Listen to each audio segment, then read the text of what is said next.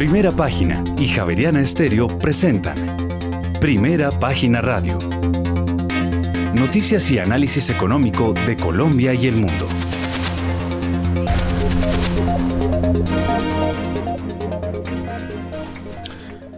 Muy buenos días, son las 6 de la mañana y 2 minutos. Les damos la bienvenida a una nueva emisión de Primera Página Radio. Hoy iniciamos semanas, lunes 30 de enero del año 2023. Tendremos todas las noticias y el análisis económico de Bogotá, Colombia y el mundo hasta pasadas de las 8 de la mañana. Bajo la dirección de Héctor Mario Rodríguez y Héctor Hernández, hoy presentamos. Con una votación de 5-2, la Junta del Banco de la República subió las tasas de interés en 75 puntos básicos y llegó a 12,75%.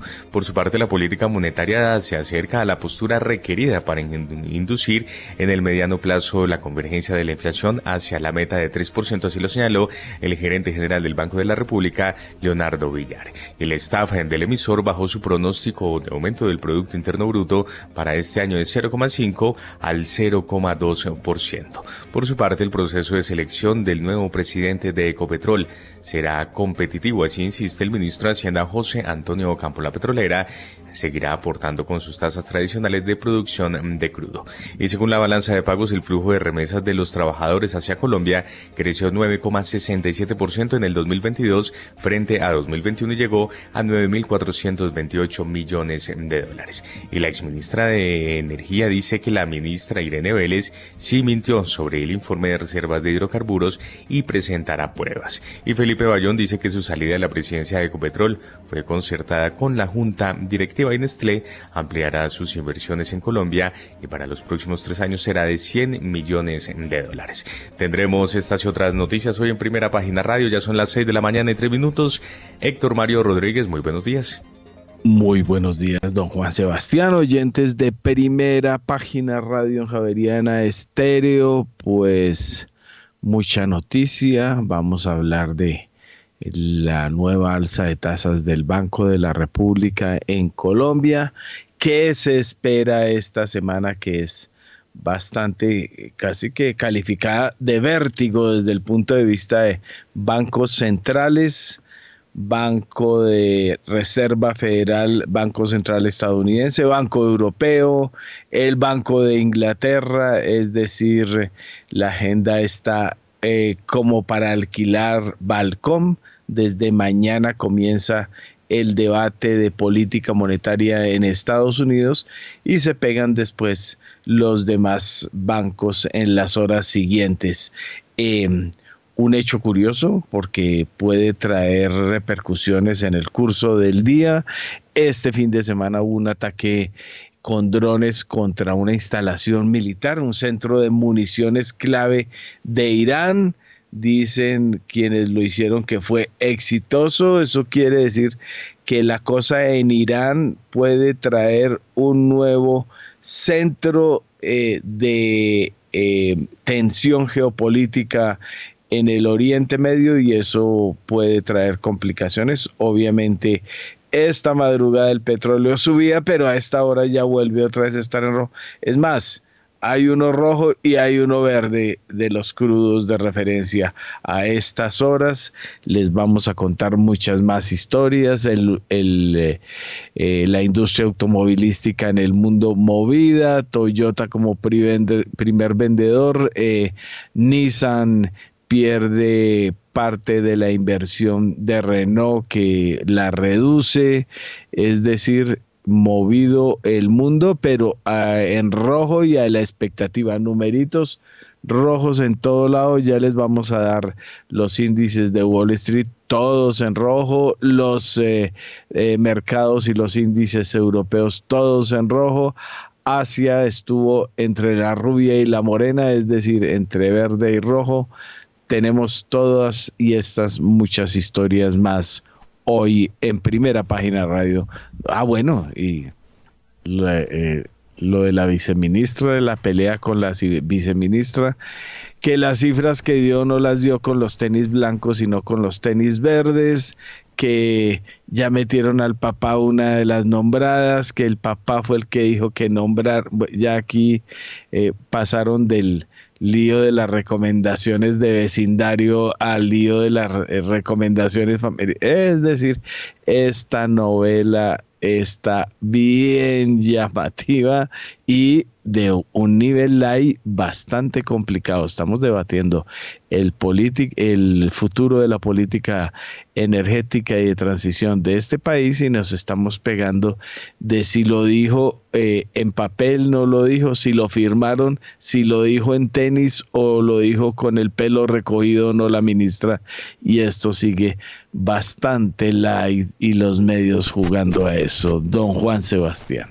Sí, señor, ya tenemos en Colombia las 6:07 a.m. Aprovechamos entonces para darle una mirada al panorama internacional porque el mercado abre una semana de agenda intensa, tanto a nivel empresarial como macro, aunque lo que realmente centrará la atención de los inversores serán las reuniones que celebren los bancos centrales. De hecho, mañana el Comité Federal del Mercado Abierto comenzará su reunión de 2 días en la que se espera que la máxima autoridad monetaria en Estados Unidos muestre sus cartas sobre la política que llevará a cabo a partir de ahora. El mercado descuenta con una probabilidad cercana al 100% de que la Fed volverá a disminuir el ritmo de sus alzas de tipos hasta llevar a cabo una de tan solo 25 puntos básicos para situar sus tipos de interés de referencia en el intervalo 4,50 a 4,75%, algo que irá ligado al comportamiento y la expectativa que tenga sobre la inflación en un momento en que la mayoría de los inversores está descontando que este irá descendiendo y que el organismo estará satisfecho y confiado en lograr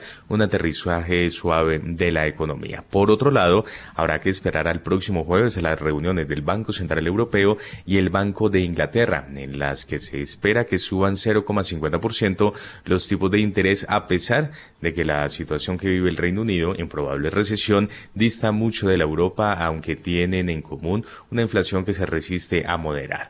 Hoy los futuros cotizan en negativo. El futuro del Dow Jones se de 0,4%, el Standard & Poor's 500 cotiza con caídas de algo más de medio punto porcentual, mientras que el Nasdaq 100 pierde 0,6%. Esta semana se publicarán más de 100 componentes del Standard & Poor's 500, entre las que se destacan las 4 grandes tecnológicas, Amazon, Apple, Meta y Alphabet, además de otros grandes valores como Exxon, Starbucks y Merck. Una temporada, Héctor Mario, que está siendo algo más floja de lo esperado.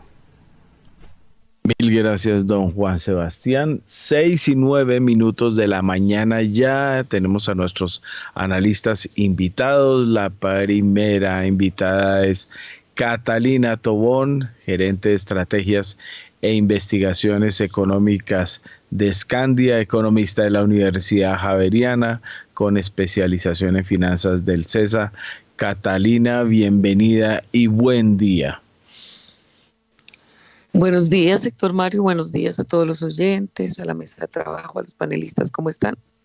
Pues bien, aquí viendo a ver cómo marcha el mundo. Actualicemos el Dow 0.59 en rojo, futuros, Standard & Poor's 0.86 en rojo, el Nasdaq 0.22 en rojo y el único es el Russell, que siempre lleva la contraria y va a 0.44 en verde. Esos son los indicadores, como les dije ya, bolsas europeas toditas en rojo y el WTI está que baja en rojito, 0.06 y el Brent en 0.01, es decir, entre el verde oliva y el rosado, los dos números, como les dije esta mañana, estuvieron en verde por el ataque en Irán, pero a esta hora ceden nuevamente los precios petroleros. Actualicemos Standard & Poor's 0.87, en rojo se profundiza la apertura negativa. Pues Catalina, cómo vemos el mundo, como siempre, un mundo muy volátil, pero más que todo a la expectativa de los bancos centrales. ¿Qué podemos decir? Sí, de acuerdo. Bueno, pues esta semana se materializa, digamos, que el hecho pues, más relevante que ha marcado la dinámica de los mercados y es pues, ese forward guidance y la reunión de la Reserva Federal. En general, pues empezamos el año con unos mercados con mucho apetito por riesgo, básicamente porque los mercados están descontando que la Reserva Federal ya no va a necesitar subir sus tasas con tanta fuerza porque los datos, digamos, indicadores líderes, los datos económicos, los que muestran un poco esa expectativa frente al crecimiento, pues han moderado muchísimo. Y efectivamente, pues también la inflación pues ha bajado de forma contundente. Entonces, pues digamos que la expectativa es que la Fed pues suba sus tasas de referencia y mantenga su forward guidance, su expectativa hacia futuro sea bajista. El problema es que pues ha habido mucha expectativa de que efectivamente ese mensaje de la Fed sea bajista. La preocupación un poquito es que llegue a haber algo, un pequeño matiz en el discurso que efectivamente no cumpla con esas expectativas, y eso puede hacer que los mercados, pues después de largas valorizaciones, pues empiecen a mostrar o cambien la tendencia. La sensación es que efectivamente, o mi sensación es que los datos han sido constructivos en ese sentido. Efectivamente, la inflación pues ha cedido de forma importante. Esta semana también se publica ese dato que es el PCE, que es el dato que mira de inflación, que mira la Fed pues con lupa, y pues digamos que se espera que ese dato también pues esté bajando en línea con la inflación total. El Banco Central Europeo sí ha sido muy contundente, ha dicho, oiga, todavía la inflación está muy lejos del objetivo que nosotros nos fijamos, que es el 2%, y la FED también ha dicho, oiga, todavía estamos muy lejos de la inflación que queremos, pero vamos por un camino pues adecuado. Entonces yo sentiría que obviamente después de tanto apetito por riesgo es normal que esta semana se den correcciones, pero definitivamente los datos han sido positivos y o por lo menos han soportado la posibilidad de que la Fed mantenga ese forward guidance relativamente bajista, pero lo importante es que los mercados que han sido demasiado, digamos, positivos o demasiado con mucho apetito por riesgo, pues también se van a dar cuenta que efectivamente aún hay factores en la inflación, factores estructurales como los salarios, que si bien esta semana también tenemos datos que mostrarían que van cediendo un poquito, aún está lejos esa inflación estructural de desaparecer completamente, y lo que ha ayudado son factores más cíclicos como pues energéticos, alimentos y demás. Y el otro tema para tener el radar es que pues como China empieza con ese consumo más fuerte que estaba reprimido pues por la política de cero COVID, pues tarde o temprano también pueden resurgir esos problemas de inflación pues de energéticos, de alimentos, de commodities, que pueden pues hacer que esa victoria contra la inflación pues no haya, pues no sea tan contundente como los mercados están descontando. Entonces esos son los factores a discutir.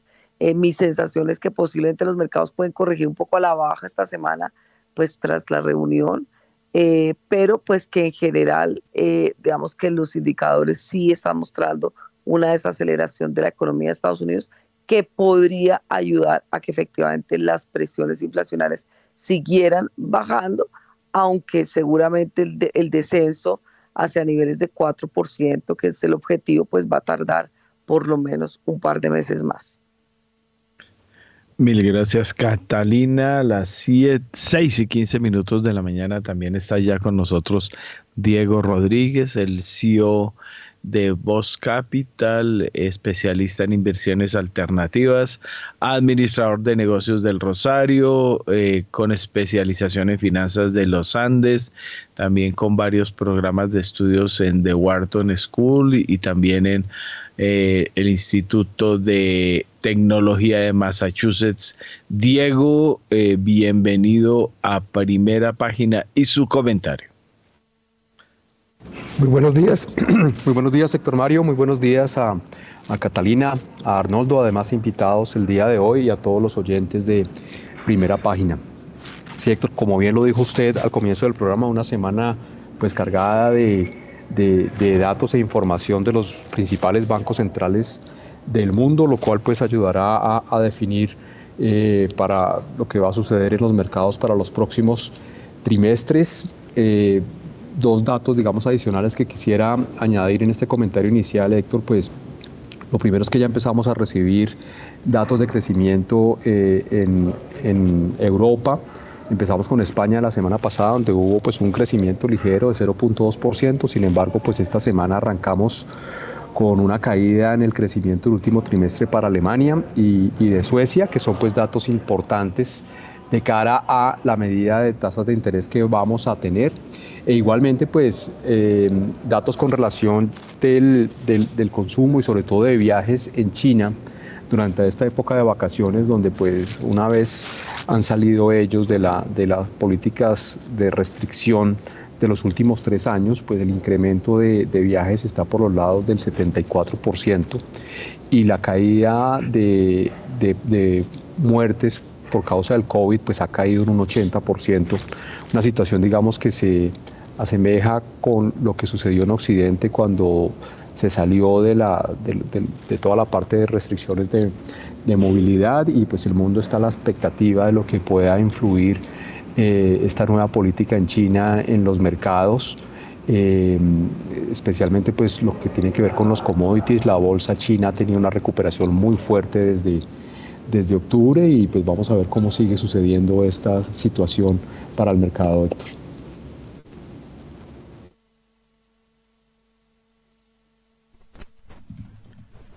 Adelante, don Juan Sebastián. Muy bien, pues ya son las 6 de la mañana y 18 minutos. Antes de revisar cómo andan los mercados en el mundo, una recomendación, porque Pay es una alternativa de inversión inmobiliaria con horizonte de largo plazo. Conozca más sobre la inversión en Pay en la página web www.pay.com.co.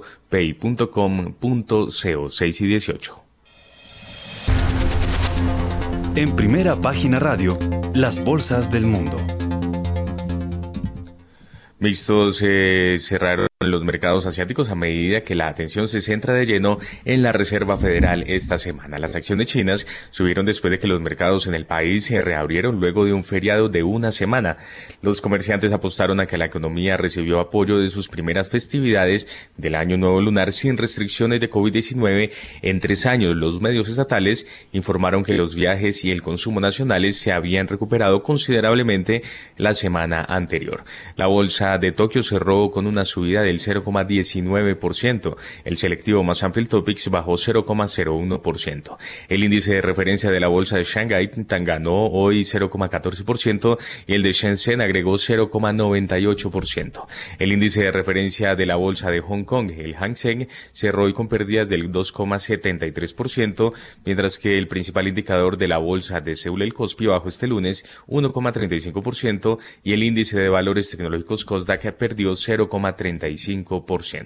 Por su parte, las acciones europeas bajan mientras se avecinan decisiones claves de la Fed y los bancos, el Banco Central Europeo y el Banco de Inglaterra. La cautela se impone este lunes en un mercado que se adentra en un terreno desconocido en cuanto a la posible evolución de los mercados con las reuniones de los bancos centrales, la publicación de datos macroeconómicos relevantes y la temporada de resultados cobrando fuerza. El índice DAX alemán se negoció 0,30% más bajo. El FTSE 100 de Londres se cayó 0,28% y el CAC 40 de París disminuyó 0,42%.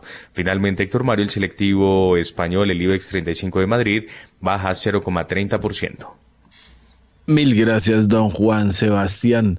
Bueno, a esta hora también ya está con nosotros Arnoldo Casas, es el director de inversiones, gestión de activos de Credicorp Capital Colombia, economista con un MBA y especialización en finanzas, 18 años de experiencia en diversas áreas de banca de inversión, gestión de inversiones, administración de riesgo, desarrollo de nuevos productos. Arnoldo, bienvenido a Primera Página Radio y su comentario sobre cómo se ve la coyuntura de los mercados en el mundo. Héctor Mario, muy buenos días. Un saludo para Catalina, para Diego, para todos los oyentes y la mesa de trabajo. Bueno, arrancamos, lo mencionaban ya Catalina y Diego en sus intervenciones. Ha sido, digamos, un enero digamos que eufórico para todos los mercados. Creo que el foco y a veces se vuelve uno un poquito reiterativo y monotemático hablando de las tasas de interés y la inflación. Pero creo que ese sigue siendo al final el motor de todo este tema. Ahorita estamos muy contentos con lo que estamos viendo alrededor de la desaceleración en el crecimiento del nivel general de los precios, porque es que inflación siempre ha habido, siempre va a haber. Aquí lo que estamos es alegrándonos porque la velocidad de crecimiento de los precios viene moderándose. Pero hay muchas fuerzas por detrás que yo creo que van a confundir a los mercados durante el año. Entonces arrancamos este enero con muy buen comportamiento de las bolsas. El viernes pues fue maravilloso sobre todo para los mercados internacionales, no tanto para nuestro mercado. Y esta semana pues pendientes de las noticias alrededor de las tasas de interés de los diferentes bancos centrales. Va a venir, digamos, unas correcciones naturales en los precios. Después de toda esa euforia, la gente sale y toma utilidades. Pero lo que sí siento que el mercado está perdiendo de vista es la guía que están mandando los resultados de las compañías. Creo que no ha habido tal vez la única compañía que ha venido sorprendiendo y dándole mensajes buenos a los mercados internacionales es Tesla. Pero el resto, los bancos, una guía muy negativa alrededor, digamos, del desempeño de los negocios hacia adelante. Todos los reportes de las compañías de tecnología en Estados Unidos solamente muestran desaceleración y la necesidad de recortar personal. Creo que después de ese largo periodo de plata barata y de incremento en los costos, pues lo estamos viendo a nivel general, el recorte masivo que han venido teniendo las compañías. Entonces creo que el mercado está concentrado en la esperanza de que la inflación se controle y que a través de ese mecanismo las tasas de interés tengan una pausa y que no venga una desaceleración más grande, pero estamos perdiendo de vista que la economía ya empezó a desacelerarse, que las utilidades de las empresas en Estados Unidos durante este 2023 no van a ser buenas. Y como es usual en toda esta coyuntura y sobre todo en los inicios del año, pues hay que aprovechar los meses de enero a marzo, porque estacionalmente, y aunque no hay teorías científicas, pero sí evidencia empírica que revela que los primeros tres meses del año son muy buenos para los mercados, pues hay que aprovechar esta coyuntura. Hay mucha euforia, todas las cifras que revelen control de precios en el mundo pues van a suscitar apreciación de los activos durante este periodo, pero cuando tengamos los resultados del primer trimestre del año, ayer no sino el viernes publicó las compañías de transporte férreo en Estados Unidos y las cifras de carga no son buenas. Entonces, cuando venga todo este tema en el primer reporte del primer trimestre, creo que va a venir otro tipo de preocupación para los mercados. Pero por ahora, disfrutar de este rally, la renta fija maravilloso, todos los activos con muy buen comportamiento. Y esta semana, pues, correcciones puntuales por cuenta de las noticias que tenemos. Mil gracias, don Arnoldo. 6:25 de la mañana. También ya está con nosotros Camilo Ramírez Vaquero, abogado y especialista en Derecho Tributario de la Universidad del Rosario, más de 30 años en experiencia en temas fiscales y de estrategia legal. Don Camilo, su comentario, ¿cómo está viendo el talante del mundo económico? Héctor Mario, muy buenos días. Un saludo muy especial para todos esta mañana. Pues Héctor Mario, yo creo que agregando solamente a lo que han mencionado anteriormente, pues obviamente el arranque del año que ha sido bastante positivo, que probablemente muchos de los actores del mundo económico ya asumen que la posición en la que estamos es un escenario suficientemente negativo y diferente al que había cuando arrancó el año 2022, han adoptado pues la posición de seguir adelante y no seguir pensando en las catástrofes que eventualmente se habían anunciado originalmente, repito, el año 2022, que terminaron siendo peores en muchos escenarios de lo que se había pensado, pero ya en 2023 sabemos dónde estamos parados y la gente probablemente entiende que Lo que debe venir hacia adelante necesariamente debería ser un ajuste de todo lo que se vaticinó y que terminó resultando tan negativo para todo el mundo en el 2022. Y creo que esos ajustes van a ser bastante interesantes, pues definitivamente hay unos elementos novedosos como la apertura de China, que efectivamente está teniendo un impacto bastante positivo en algunos temas como en el tema del petróleo, y bueno, finalmente ya el ajuste que se está produciendo en todas las cadenas de suministro generan ciertos visos de positivismo que dan pues algún reflejo, como mencionaron nosotros hace un segundo, en los mercados. Nubarrones en el horizonte sin duda alguna existe, y el tema de la recesión mundial sigue estando en la palestra, el tema de qué va a pasar en Estados Unidos efectivamente con las tasas de interés que han tenido algunos efectos, sobre todo en la desaceleración en ciertos sectores como en el tema tecnológico, donde ha habido unos despidos masivos bastante pronunciados y que pues a pesar de la importancia que tiene el mundo tecnológico, dentro del marco global del empleo en Estados Unidos pues no resulta ser tan significativos, pero pues existe sin duda alguna la duda de cuál va a ser finalmente ese efecto en el crecimiento de los Estados Unidos. Pero yo creo que, bueno, palabras más, palabras menos, son ajustes que tienen que producirse después de un año tan complicado y que veremos cómo poco a poco se van consolidando esos temas en la mente de los inversionistas, y esperando que haya nuevas noticias y muy positivas en otros temas como el de Ucrania, que también ha tenido un efecto bastante importante en la desaceleración global. Pero todo esto probablemente con una cara mucho más positiva de lo que pudo haber sido el arranque del año anterior. Oiga, don Camilo, venga, es que me llamó la atención un aviso que me llegó más que un aviso, es un comunicado de prensa que me llegó hace pocos minutos y me asusté. Dice, a declarar renta ya. Curiosamente, lee uno la nota, como siempre los periodistas, ¿no? Titulan una cosa y otra cosa dice la nota.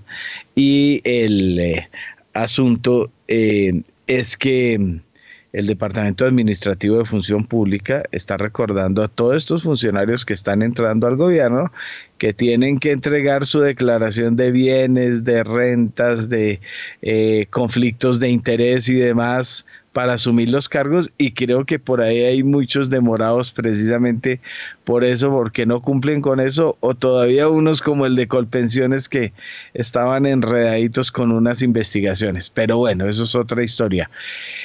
¿Qué cambió en la reforma tributaria para la presentación de declaraciones de renta este año? ¿Va a ser por las mismas épocas o el susto es que eso cambió y se anticipó? ¿Cómo vamos en eso? Pues la realidad, doctor Mario, es que en eso no hay un cambio significativo. La verdad, los vencimientos siguen siendo los que tradicionalmente han existido para las personas jurídicas y personas naturales. Realmente la función de esa obligación es diferente, porque no está asociada con el cumplimiento de los temas tributarios en sí, sino con el deber que tienen pues estos funcionarios de establecer frente a la gestión pública cuál es su patrimonio al momento en que toman posesión, que es una base para medir cuál es, digamos, el resultado que debe existir al final de la correspondiente gestión de los respectivos funcionarios, y establecer si hay o no incrementos patrimoniales que tengan eventualmente algún vicio por no estar justificados. Pero en relación con el tema fiscal como tal, no hay una variación sustancial. Es muy probable que estos funcionarios pues presenten anticipadamente la declaración a los plazos que les correspondan legalmente, o utilicen declaraciones de periodos anteriores, pero lo que sí es cierto es que son, digamos, fundamentos bastante diferentes los que inspiran la obligación como tal de presentar la renta a fines tributarios, de hacer la presentación de patrimonio y declaración de bienes en general para efectos de la función pública. Mil gracias, don Camilo. Bueno, don Juan Sebastián, echémosle una mirada a las bolsas latinas, al enredo peruano, que la cosa está bien, bastante bien complicada. O sea, da pesar ver a Cusco totalmente abandonado, turistas que tuvieron que ser sacados porque no hay apertura de parques, quienes llegaron allá se perdieron el viajecito, bueno, la cosa, y más que eso, más que lo turístico, el lío, ya 50 y pico de muertos, la situación, como dijimos, termina con la salida de la presidenta, eso sí, ahí no hay vuelta de hoja. Cuénteme cómo quedan las bolsas. Las bolsas latinoamericanas, en Primera Página Radio. A las 6:32 el viernes, luego de que las operaciones dentro de la Bolsa de Valores de Nueva York iniciaran en números rojos, las negociaciones cambiaron de rumbo después de que la revisión del índice de precios de gastos de consumo personal reflejara una moderación en su ritmo alcista. Esto ayudó a que los principales índices de Wall Street registraran incrementos encabezados por el Nasdaq 100, que sumó 0,95%, seguido del Standard & Poor's 500, que avanza 0,25%, y el promedio industrial Dow Jones, que suma tan solo 0,08%. En la región, el índice Standard & Poor's Merval de la Bolsa de Comercio de Buenos Aires cerró con una bajada del 2,75%. El índice Bovespa de la Bolsa de Valores de Sao Paulo cayó 1,51%, mientras que el índice de precios y cotizaciones de la Bolsa Mexicana de Valores reportó un descenso del 0,71%. El índice MSCI Colcap de la Bolsa de Valores de Colombia se devolvió 2,01% y finalmente el índice IPSA de la Bolsa de Santiago de Chile ganó 0,33%. Hay que decir que el índice general de la Bolsa de Valores de Lima perdió 1,11%. Y nos quedamos allí en el Perú porque el Congreso de este país se prepara para examinar un adelanto de las elecciones generales para este mismo año. Este es un informe de Radio Francia Internacional a las 6:33. En un solemne mensaje a la nación, la presidenta peruana Dina Boluarte pidió al Congreso reconsiderar su votación y adelantar los comicios a este año. Señoras y señores congresistas, voten por el Perú, a favor del país, adelantando las elecciones al 2023 y digámosle al Perú entero con la más alta responsabilidad que nos vamos todos. En caso de que ocurra un nuevo rechazo por parte del Congreso, Boluarte dijo que impulsará reformas constitucionales para que se impongan esos comicios con una primera vuelta en octubre de este año. La mandataria afirmó también que está preparando un proyecto para que el próximo Parlamento reforme totalmente la Constitución. Concretamente me refiero de proponer que el próximo Congreso elegido le encargue a la Comisión de Constitución la reforma total de la Constitución de 1993. Uno de los principales sindicatos del país convocó una nueva manifestación para este martes con el lema «Dina renuncia ya». Y por su parte, la congresista Margot Palacios del Partido de Izquierda Perú Libre señala a los diputados de derecha de impulsar reformas constitucionales a favor de sus intereses, como la reelección y la creación de 2 cámaras en el Congreso, a pesar de que ambas propuestas ya fueron rechazadas en el referéndum popular de 2018. Escuchemos a la diputada Margot Palacios. No, lo que nosotros estamos pidiendo es que no sea en octubre las elecciones, que sea mucho más antes. No podemos darle, en este caso, estas 2 legislaturas al fujimorismo y algunos grupos de la derecha para hacer sus cambios que ellos quieren, tomar por asalto a los órganos electorales y lograr la bicameralidad y la reelección. La señora Dina Boluarte tiene que renunciar. Una vez ya renunciando, inmediatamente se convoca a elecciones y no tendríamos que esperar hasta el mes de octubre. El pueblo peruano es consciente que los problemas del Perú son estructurales y que no pasa por una elección, que no pasa porque en este caso se logre la bicameralidad o la reelección. Pasa porque se instale una Asamblea Nacional Constituyente para escribir una nueva Constitución. Aquí la señora Dina Boluarte tiene que renunciar dentro de estos días. Tiene que ser ya. Esta semana se tiene que concretar esta situación y terminar la represión brutal, abusiva, matanza a más de 60 peruanos en estos 50 días de gobierno que esta señora tiene. Mil gracias, don Juan Sebastián. Bueno, acudamos a Arnoldo Casas, es el director de inversiones y gestión de activos en Credicorp Capital, aunque Colombia, sabemos que Credicorp tiene presencia regional, siguen estas circunstancias complicadas en el vecindario, el asunto no termina por componerse. ¿Cómo está viendo el tema de la región? Pues Héctor Mario, este tema creo que lo hemos discutido en varias ocasiones y, sí. Y el tema regional pues pasa por un escenario macroeconómico que yo creo que a Latinoamérica de alguna manera se le están alineando los astros en el largo plazo, ¿no? O sea, digamos, nosotros siempre hemos sido importantes para el mundo porque estamos conectados por las materias primas y nos hemos conectado y nos conectamos mucho más cuando generamos problemas para el planeta, pero hoy en día no generamos problemas para el planeta, pero sí nuestra política a nivel latinoamericano sigue siendo un tema pues complejo y creo que somos el reflejo también de lo que pasa en el mundo. El mundo está dividido 50-50 entre el progresismo y cualquier otra forma, digamos, de organización. Y aquí lo que estamos viendo es justamente eso, y lo que está pasando en Perú pues es muy triste, pero también es un reflejo de lo que puede ocurrir cuando se producen cambios que no sirven a los procesos democráticos y solamente pues para terminar un poquito la intervención alrededor de esto, creo que ese buen momento macroeconómico, porque las materias primas están destinadas a subir y nuestras economías están destinadas a beneficiarse por ese movimiento en los precios, además de que esta es una región en agregado, tal vez Colombia no tanto, pero sí muchos países de Latinoamérica pues tienen unas reservas de minerales y metales que son necesarios para la transformación energética del mundo y la electrificación que viene hacia adelante para todo el planeta. Eso está un poquito peleando un poco con la visión política de incrementar el tamaño del Estado y de imponer, digamos, una forma de organización que sea un poco más socialista a nivel general, y eso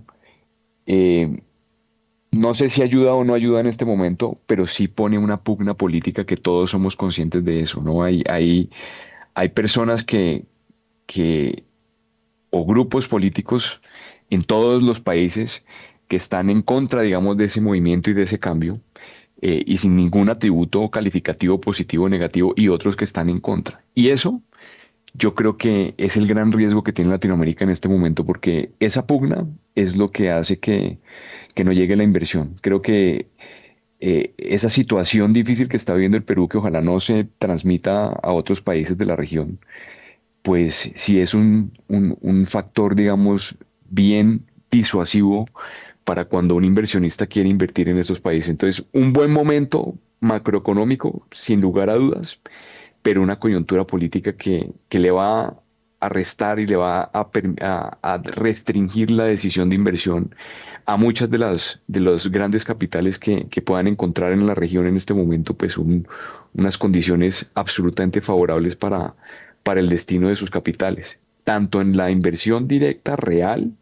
como en la inversión financiera en los activos. Entonces yo creo que y eso no es de solución de corto plazo. Esto es un tema, esto es una tendencia más larga y para no entrar, porque hablar de política es tan complejo, las mismas declaraciones de nuestro presidente alrededor de la necesidad de tener, digamos, una continuidad por lo menos de 8 años en las políticas que se están implantando. Entonces yo creo que esto es un tema de largo aliento y ojalá que termine resolviéndose por el camino democrático y de la mejor manera pues para todos los latinoamericanos. Así de clarito, los 4 años, ya estamos hablando de los 8 años, se había dicho que no iba a existir esa circunstancia y obviamente que va a existir. 6:41 de la mañana. Catalina Tobón, gerente de estrategias e investigaciones económicas de Scandia.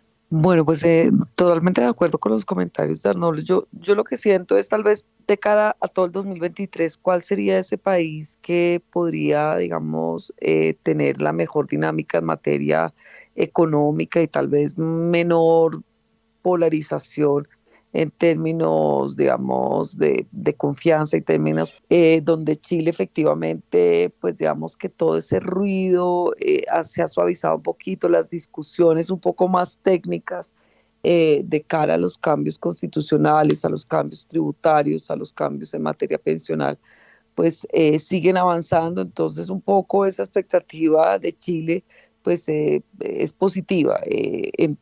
En general, pues digamos que la expectativa, la dinámica de los precios de los commodities podría ayudar en términos económicos a este país y un poco toda la carga ideológica en materia de discurso aparentemente se ha suavizado. Con relación a México, pues también vemos un país que posiblemente podría tener un crecimiento levemente por encima o cercano al 1% y también, digamos, una relativa estabilidad y alta correlación con el comportamiento de la economía de Estados Unidos, pero también pues las fricciones en materia, digamos, política e ideológica podrían ser menores. Por el lado más andino, pues tenemos, digamos, que Colombia, que obviamente estamos a puertas de unas reformas importantes que podrían, pues, seguir suavizando, minando un poco la confianza hacia adelante.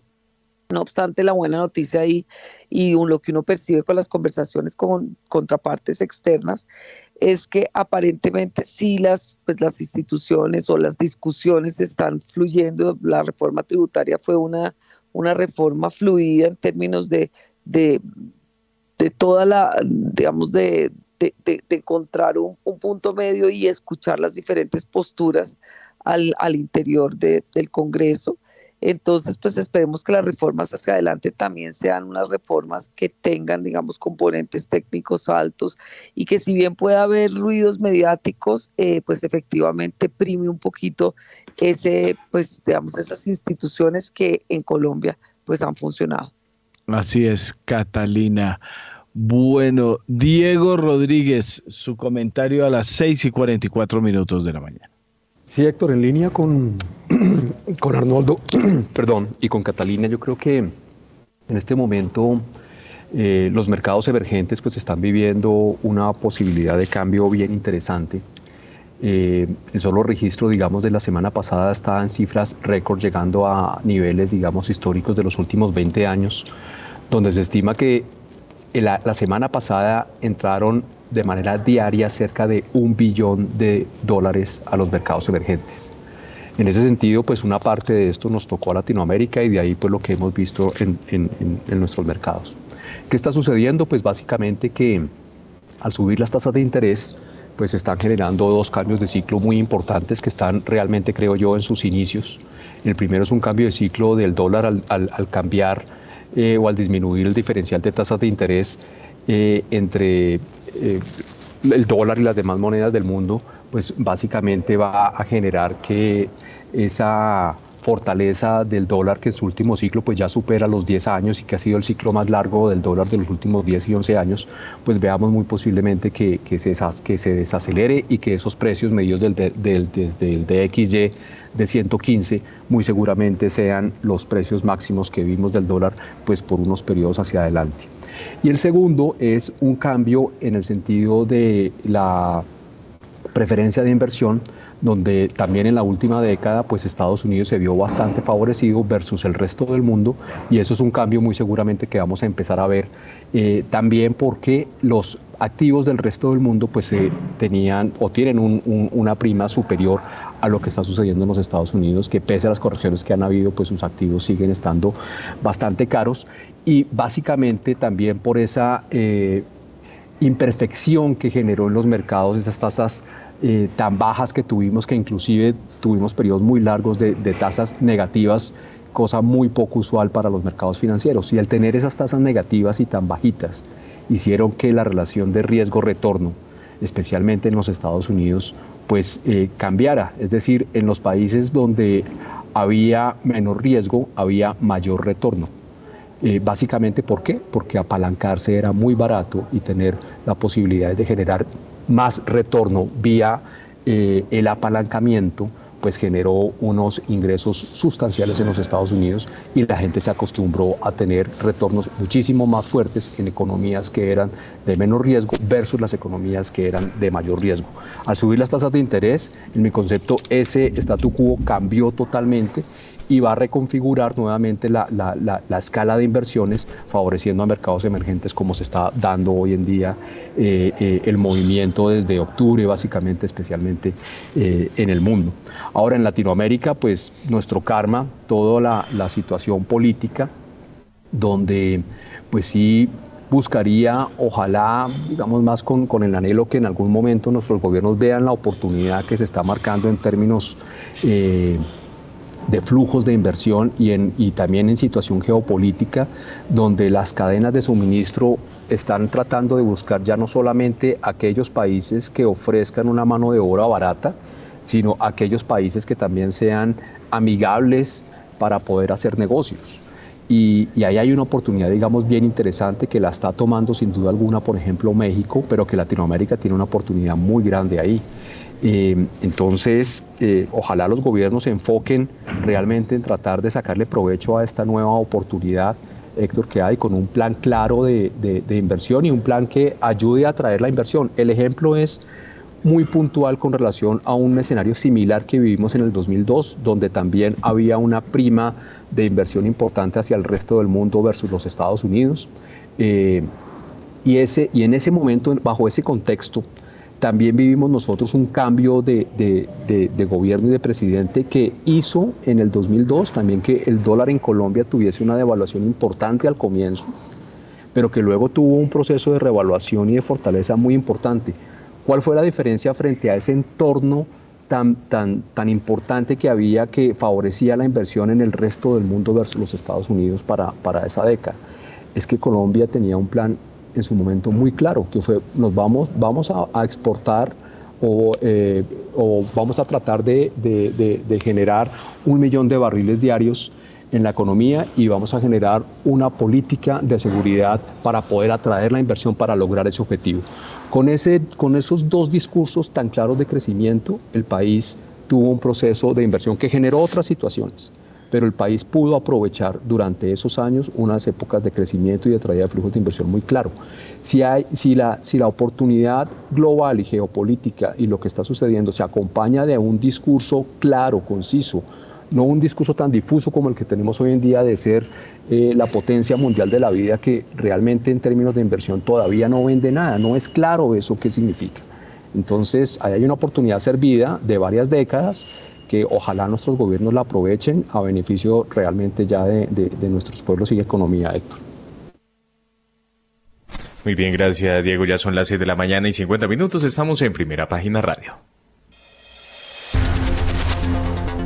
En Primera Página Radio, las claves de la jornada. Los inversores estarán muy pendientes de la rueda de prensa posterior a la reunión de política monetaria del presidente de la Fed, Jerome Powell, en busca de cualquier indicio sobre cuánto subirán los tipos y cuándo podrían considerar los funcionarios realizar una pausa. Mientras tanto, todo apunta a que el informe de empleo del próximo viernes mostrará que la economía en Estados Unidos ha creado 185.000 puestos de trabajo en enero frente a los 223.000 del mes anterior, mientras que se prevé que la tasa de desempleo suba hasta el 3,6%.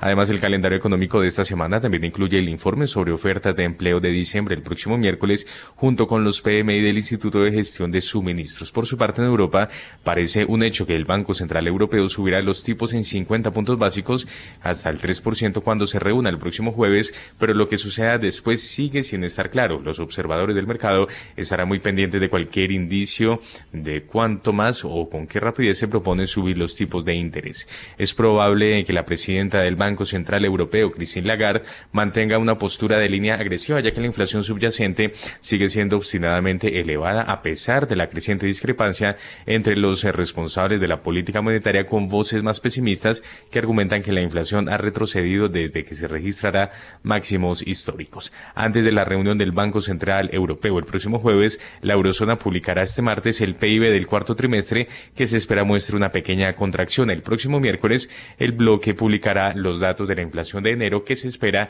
que haya moderado por tercer mes consecutivo. Se espera además que el Banco de Inglaterra, el primero de los principales bancos centrales en comenzar a subir los tipos de interés, llevará a cabo el próximo jueves su 10ª subida de tipos de interés desde diciembre de 2021. Además, Apple, Amazon y Alphabet, 3 de las 4 mayores empresas estadounidenses por valor de mercado, presentarán sus resultados el próximo jueves en plena temporada de presentación de resultados de las compañías. Meta Platforms presentará sus resultados el próximo miércoles.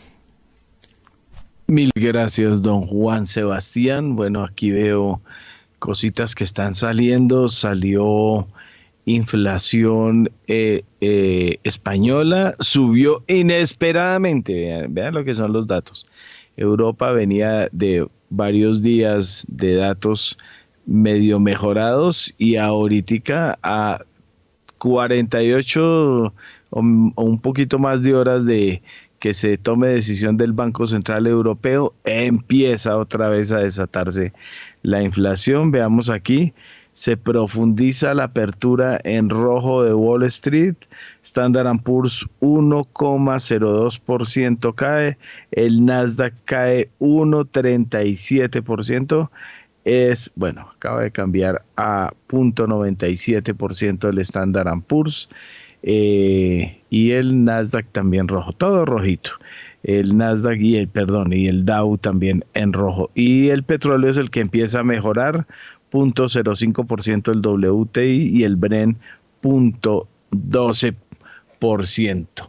Catalina Tobón, como hemos venido viendo y comentaba precisamente, España, bueno, que no creció sino 0.2% el año pasado. También acaba de salir el dato de España en cuanto a crecimiento, pero el peor es el inflacionario, que vuelve a dispararse cuando se había atenuado un poquito en el dato pasado. Lo cierto es que el Banco Central Europeo la tiene complicada, se habla de 0.50% la subida de tipos el próximo jueves. Las circunstancias,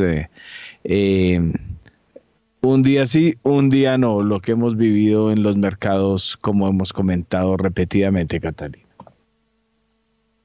Sí, bueno, digamos que en general, digamos que los datos puntuales lo que nos muestran es que efectivamente, a pesar de ciertas, digamos, dinámicas muy de corto plazo en general, la economía global ha sido un poquito más resiliente de lo que se esperaba, particularmente la economía europea. Y en ese sentido, pues uno esperaría que ese castigo a los mercados europeos, que fue muy fuerte el año anterior, pues siga revirtiéndose. Igual esta semana es una semana de desaceleración de mercados, pues porque es una semana muy cargada de datos, pero sin perder, digamos, ese horizonte de lo que estamos viendo es una economía de Europa un poquito más defensiva. Evidentemente este año es un año, pues, de desaceleración frente al año anterior, pero se esperaría que Europa, digamos, teniendo en cuenta que pudo superar, entre comillas, su crisis energética, pues, digamos, no, la recesión no sea tan profunda en caso de que la haya. Alemania ya ha dicho que posiblemente se puede salvar de la recesión, y seguramente algunos países puntuales tendrán momentos de crecimiento negativo, pero un poco la expectativa es que no sea tan profunda esa, digamos, desaceleración económica. Para el caso de Estados Unidos, aparentemente la desaceleración viene un poquito con más fuerza. Digamos que la data esta semana, pues recordemos que esta semana es data de PMIs, data, digamos, de empleo, seguramente va a seguir mostrando que efectivamente la economía de Estados Unidos viene desacelerándose, pero también, digamos, sin perder esa perspectiva y esa dinámica, pues vemos que la desaceleración también en Estados Unidos se está materializando, pero no es tan profunda para hablar de un aterrizaje forzoso, sino más bien de un aterrizaje suave. Y por su parte, entonces tenemos estas dos economías que van desacelerando con más fuerza. Vamos a también tener que analizar la dinámica de los datos que salgan en China. También esta semana tenemos PMIs y datos, digamos, en China, donde se espera que el colchón de crecimiento se dé por esa región. Entonces, en el 2022, China, digamos, que no contribuyó positivamente al crecimiento, tuvo uno de los peores crecimientos, pues digamos, de su historia reciente, y Estados Unidos y Europa, digamos, que mostraron una dinámica relativa, pues menor obviamente al 2021, pero relativamente efectiva. Este año va a ser al contrario, China nos va a dar ese colchón de crecimiento y seguramente Europa y Estados Unidos van a crecer a un menor ritmo, pero un poco lo que están priceando los mercados es que no sea un aterrizaje tan fuerte, sino un aterrizaje suave.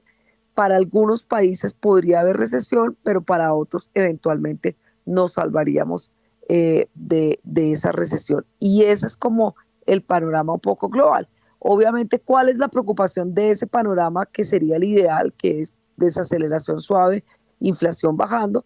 Que en medio de esa desaceleración suave, la inflación no baje con la fuerza que se espera y otra vez volvamos a ese nubarrón tan grande que es, pues, esa preocupación de esta inflación que vivimos el año anterior y que vuelva a los mercados con una dinámica muy negativa. Pero hasta el momento lo que se está apreciando es aterrizaje suave, inflación disminuyendo, y en ese sentido, pues Europa podría, digamos, tener una dinámica un poquito mejor en términos de mercados. Y pues particularmente Asia sería ese, o nos daría ese colchón de crecimiento, esperando que pues ese colchón de crecimiento no se traduzca en unas presiones inflacionarias mayores que puedan, digamos, ensombrecer la situación actual. Gracias, Catalina. 6:58 de la mañana. Como se esperaba, la confianza del consumidor en la zona euro. Lo que sí sorprendió fue el dato de inflación española, que volvió a treparse.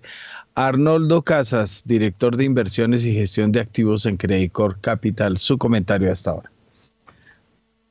Héctor Mayo, pues yo tal vez, y esto sí es un mensaje, yo creo que para todos los oyentes, yo creo que el foco está en la inflación, ha estado en los últimos, ese ha sido el tema de la agenda después del COVID. Y nadie se lo imaginaba, todo el mundo pensaba que era que después de eso venía una recesión y el tema de la inflación ni siquiera se veía. Pero un poquito el mensaje que yo sí le daría a todos los oyentes en este momento es que la inflación es un fenómeno que nunca ha dejado de existir, ¿no? Y hoy en día los vectores y tal vez las consideraciones más grandes que tiene que tener cualquier persona es que no hay que confundir un cambio en el nivel de precios. Una cosa es que algo pase de 100 pesos a 200 pesos, eso es un cambio de nivel, y otra cosa es que un artículo crezca a una tasa constante. Veníamos acostumbrados en Colombia, o nos habíamos hecho la idea de que esto era, los precios cambiaban de un año al otro en el 3%. Antes veníamos familiarizados en décadas pasadas con crecimientos en los precios del 17%, pero en el largo plazo yo creo que lo más importante en este momento para todos los inversionistas y toda la gente es reconocer que si bien ha habido un efecto de cambio en el nivel de los precios, en el largo plazo todas las fuerzas que estamos viendo hoy en día le revelan a uno que también el nivel de crecimiento promedio que van a tener los precios va a ser mucho más grande. Entonces, yo creo que no hay que alegrarse tanto mejor dicho, hay que alegrarse en que la inflación va a caer, pero esto va a ser un fenómeno porque es que la población se está envejeciendo, hay que atender una cantidad de viejitos en el futuro, eso va a presionar los salarios a largo plazo en todas las economías desarrolladas. China ya empezó a mostrar incluso decrecimiento poblacional. Entonces hay vectores de muy largo plazo que van a hacer que la inflación, digamos, núcleo, o la inflación de largo plazo de todos los países vaya a estar en niveles superiores. Entonces yo creo que hoy cualquier inversionista debe estar enfocado en asegurar una tasa real que le parezca razonable, porque la inflación no va a ser como la que veníamos registrando hace 12 o 15 años, pero tampoco es la inflación con la cual cerramos el año pasado. Entonces, en el punto intermedio vamos a estar, y eso es lo que yo creo que para el mundo va a ser importante, para los mercados y para la formación de precios, porque todo el mundo va a descontar unas inflaciones muy bajitas ahorita, pero puede que esas inflaciones muy bajas no las volvamos a tener. Muy bien, gracias Arnoldo. En este momento ya son las 7 de la mañana y un minuto, pausa comercial y ya regresamos.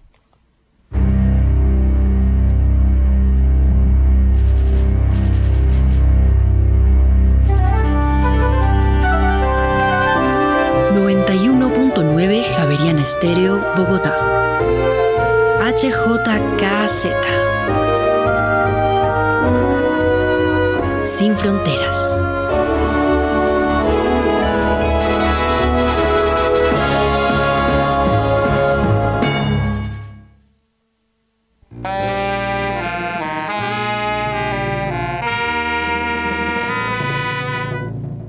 En el jazz, una misma nota puede sonar noche tras noche, pero siempre diferente. Ornette Coleman.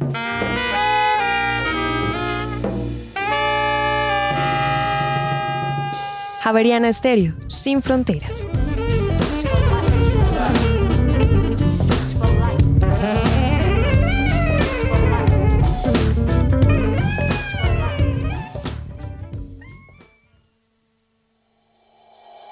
En Acciones y Valores, nuestra prioridad es construir la mejor versión de su futuro financiero. Por ello, creamos soluciones para cada uno de sus objetivos. Descubra nuevas formas de ahorrar y simplifique todo desde el celular a través de inversiones digitales desde $1. Genere rentabilidad y a la vez impacto positivo en el mundo con inversiones responsables. Construya su plan de inversión personalizado con asesoría exclusiva y especializada. Optimice el manejo de recursos de su empresa por medio de soluciones de tesorería. Realice envíos y pagos internacionales seguros de la mano de nuestro aliado Western Union. Es momento de crear metas juntos. Conozca la mejor forma de hacerlo. Contáctenos en www.axivalores.com o al WhatsApp 323-236-5222, vigilado y regulado por la Superintendencia Financiera de Colombia.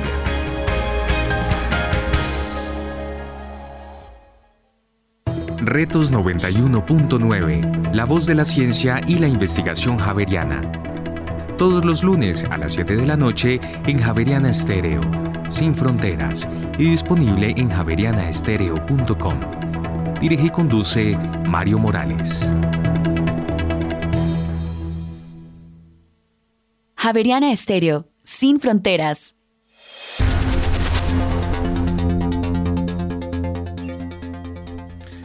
Muy bien, en Colombia ya tenemos las 7 de la mañana y 4 minutos. Hasta ahora el petróleo de referencia Brent llega a $86.81 el barril, sube 0,17%, mientras que el WTI se ubica sobre los $79.75 el barril, sube en este momento 0,09%. Óigame, Daniel Támara, usted tiene todos los detalles de lo que sucedió el pasado viernes en la Junta del Banco de la República, que subió tasas.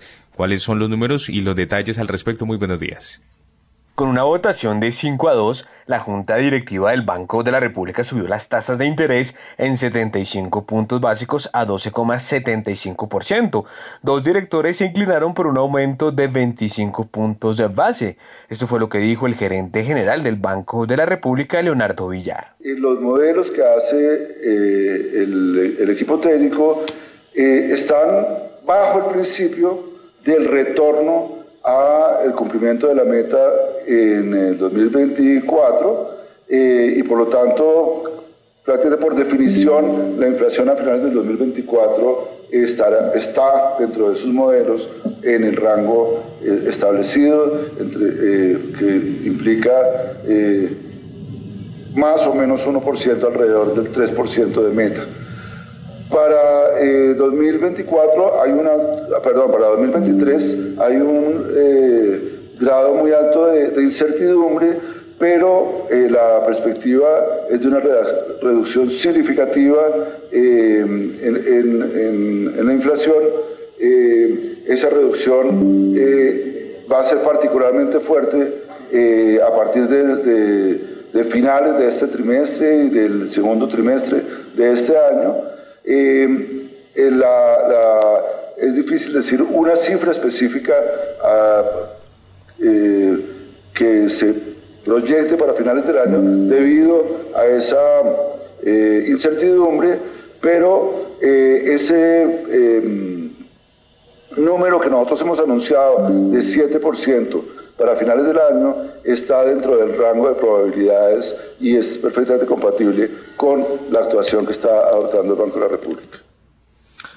7:06 a.m. Ya continuamos con el gerente porque actualizamos a esta hora el dato de confianza del consumidor de la zona euro que fue de menos 20,9 puntos en línea con las expectativas. Menos 20,9 puntos el índice de confianza del consumidor de la zona euro en el mes de enero. Óigame, Daniel, es que el gerente general del Banco de la República habló acerca de la política monetaria y que ya se acerca a la postura que se requiere. ¿Qué fue lo que dijo? El gerente general del Banco de la República aseguró que la política monetaria se acerca a la postura requerida para inducir en el mediano plazo la convergencia de la inflación hacia la meta de 3%. Esto fue lo que dijo. La Junta está dando una señal de que estamos acercándonos, estamos cerca del nivel en el cual se logra esa convergencia de la inflación hacia la meta. Estamos cerca bajo la información que tenemos hoy y las perspectivas que hoy podemos mirar para el futuro. Eso no significa que necesariamente hayamos terminado el ciclo de alza, porque tenemos que ir revisando permanentemente la nueva información de todos aquellos elementos que afectan la perspectiva de la inflación hacia adelante y sobre los cuales tenemos noticias día tras día, y obviamente de aquí a la próxima junta tendremos con seguridad noticias, sorpresas en una u otra dirección. Por esa misma razón, la frase siguiente del comunicado dice: las decisiones sucesivas que adopte la junta dependerán de la nueva información disponible. Y es que también habló el gerente Daniel acerca de los directores que votaron por un alza de 25 básicos. ¿Qué dijo al respecto? Los directores que votaron por un alza de 25 básicos en la tasa repo le dieron más peso a la desaceleración que ya se está viendo en la demanda agregada, según el gerente Leonardo Villar. Esto fue lo que dijo. Votaron por un aumento de solo 25, estaban más convencidos de que ese aumento sería suficiente para garantizar la convergencia de la inflación hacia su meta. Le dan un mayor peso a la desaceleración que ya se está presentando en la demanda agregada y en los desequilibrios en la economía, y por eso consideran que un ajuste más pequeño es el requerido. Para los demás, básicamente están los mismos argumentos, pero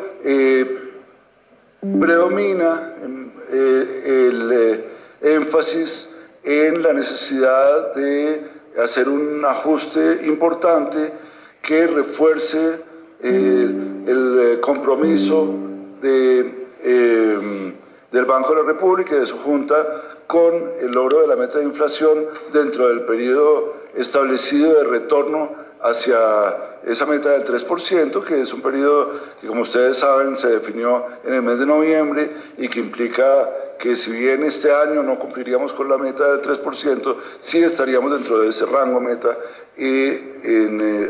para finales del 2024. Y no descarta, además, Daniel, mayores alzas en los tipos de interés.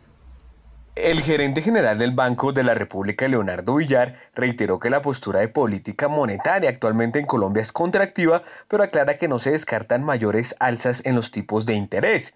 Esto fue lo que dijo. Puedo decir con bastante certidumbre que la evaluación de la postura de la política monetaria hoy es una postura, se trata de una postura contractiva. El banco ha incrementado la tasa de interés a unos niveles altos que, si se compara con la inflación que hoy estamos observando, es ligeramente inferior, pero es considerablemente superior a las expectativas y superior a la inflación básica que hoy mismo estamos viendo, superior en un monto considerable, y en ese sentido es una postura contractiva que en parte, y tenemos que reconocerlo así, explica la desaceleración de la demanda, el ajuste que está presentando en indicadores como las importaciones, como el crecimiento del indicador de seguimiento de la economía que publica el DANE, etcétera, y eso permite definir esa postura como contractiva. Ahora, al decir que estamos acercándonos a la postura requerida para inducir en mediano plazo una convergencia de la inflación hacia su meta, estamos diciendo, nosotros requeríamos una postura contractiva y en este momento con el ajuste, con la decisión adoptada hoy, estamos cerca de ese nivel. Eso no necesariamente significa que estemos descartando la posibilidad de ajustes posteriores, pero sí significa que estamos en una posición muy distinta a la que podíamos estar hace unos meses, cuando era claro que nos faltaba un buen trecho en el proceso de ajuste. 7:12 a.m. y también habló acerca de la inflación el gerente. ¿Qué dijo? El gerente general del Banco de la República, Leonardo Villar, espera que en la medida en que la inflación baje en los próximos meses, también disminuyan las expectativas de inflación en Colombia. Esto fue lo que dijo. Es muy importante recalcar que estas expectativas son expectativas que se mueven de manera bastante reactiva frente a los últimos datos observados, y la sorpresa que hubo para nosotros y para muchos agentes del mercado y para muchos analistas, la sorpresa que hubo con los datos de inflación de diciembre condujo a este repunte de las expectativas que, así como se subieron en ese momento, esperamos que cuando empecemos a observar reducciones de la inflación, veamos también una caída en las expectativas y una expectativa más acorde con lo que nosotros estamos previendo y queremos que suceda, que es una reducción un poco más acelerada de la inflación, que si bien es gradual, de todas maneras sea más consistente con el logro de la meta de inflación en el 2024. Muy bien, 7:13 a.m. Se llama Daniel Está y el staff del Banco de la República revisó el pronóstico del PIB para este año. ¿Cuáles son las expectativas en relación con el crecimiento de la economía? El staff del Banco de la República redujo su pronóstico de aumento del PIB de Colombia para 2023 de 0,5% a 0,2%. Eso fue lo que dijo el gerente general del Banco de la República, Leonardo Villar. Posiblemente el equipo técnico es cauteloso y recoge los riesgos hacia la baja de una manera que puede ser más conservadora o más pesimista, por decirlo así, que otros analistas, y me atrevería a decir que espero que el equipo técnico esté equivocado y que al final del año podamos tener un crecimiento un poco mayor, más cercano al que plantea el propio Ministerio de Hacienda o al que plantean muchos otros analistas. Sin embargo, es importante ver que esta proyección es la que ellos encuentran que es consistente con el proceso de reducción de la inflación, con un proceso de ajuste en el desbalance en la cuenta corriente de la balanza de pagos y con ese ajuste macroeconómico que nos puede poner al final del año con unos niveles de actividad buenos, que como lo decía el ministro, son niveles de actividad que crecieron tanto en los 2 años anteriores que nos ponen muy por encima en términos relativos a la prepandemia con respecto a otros países de la región y del mundo. Mil gracias, don Daniel Támara, don Juan Sebastián. Bueno, vamos a hablar de dos temas ahí puntuales. El uno, la pregunta inicial para nuestros analistas es, ¿están de acuerdo en que estamos llegando a la convergencia en el tema inflacionario como asegura el gerente del Banco de la República? Esa es la 1, pero vamos a hacerla, bueno, hagámosla de una vez solamente y luego hablamos del PIB, porque el dato desastroso, ¿no? Esa reducción habla de unos niveles bastante nimios en el crecimiento, bueno, casi que el nivel de España del año pasado, según veo en la cifra. Catalina Tobón, gerente de estrategias e investigaciones económicas de Scandia, y su análisis del resultado de la junta del emisor. Bueno, definitivamente es seguramente la discusión no fue fácil y seguramente hacia adelante las discusiones van a seguir siendo difíciles en la medida en que la inflación en Colombia está siendo bastante persistente, un poco lo que también denotaba en su rueda de prensa el gerente. Después tenemos factores pues de indexación que ayudan pues efectivamente a que en estos meses pues la inflación siga pegada al tope o al máximo, y tenemos pues temas también de oferta, o sea el tema de la carretera a la vía panamericana. Tenemos pues todavía esos choques que están afectando la dinámica inflacionaria. Hacia adelante seguramente pues en la medida en que la economía siga desacelerándose pues vamos a tener menores presiones de demanda y eso es una buena señal, y también pues la inflación a escala global se está moderando, entonces pues también tenemos unas menores presiones de inflación importada, sumado a una expectativa de que el tipo de cambio se mantenga también relativamente más controlado o menos devaluado, y eso también desde un punto de vista de pass-through de la devaluación sobre la inflación podría ayudar. Pero el proceso va a ser un proceso lento, y ese proceso lento pues requiere una acción en política monetaria con el fin de controlar las expectativas de inflación. Recordemos que encuesta tras encuesta las expectativas van subiendo y pasamos de una encuesta que mostraba una expectativa de inflación del orden de 7.5 para el cierre de este año, y ya la mayoría de los encuestados y los mercados están esperando una inflación para el cierre de este año pues del orden del 9%, y seguramente pues como esas expectativas siguen siendo adaptativas pues seguramente las encuestas de aquí en adelante van a seguir subiendo esa perspectiva de inflación al cierre del año. Entonces, en síntesis, el Banco Central no la va a tener fácil, y lo que pues nosotros estamos viendo es que posiblemente van a requerir un nuevo incremento de tasas cercano a 50 básicos, con un nivel de tasas posiblemente alrededor de 13.50, posiblemente por ahí podrían parar entre 13.50, 13.25, seguramente una de 50 y si hay necesidad otra adicional de 25, vamos a ver, pero mínimo una adicional de 50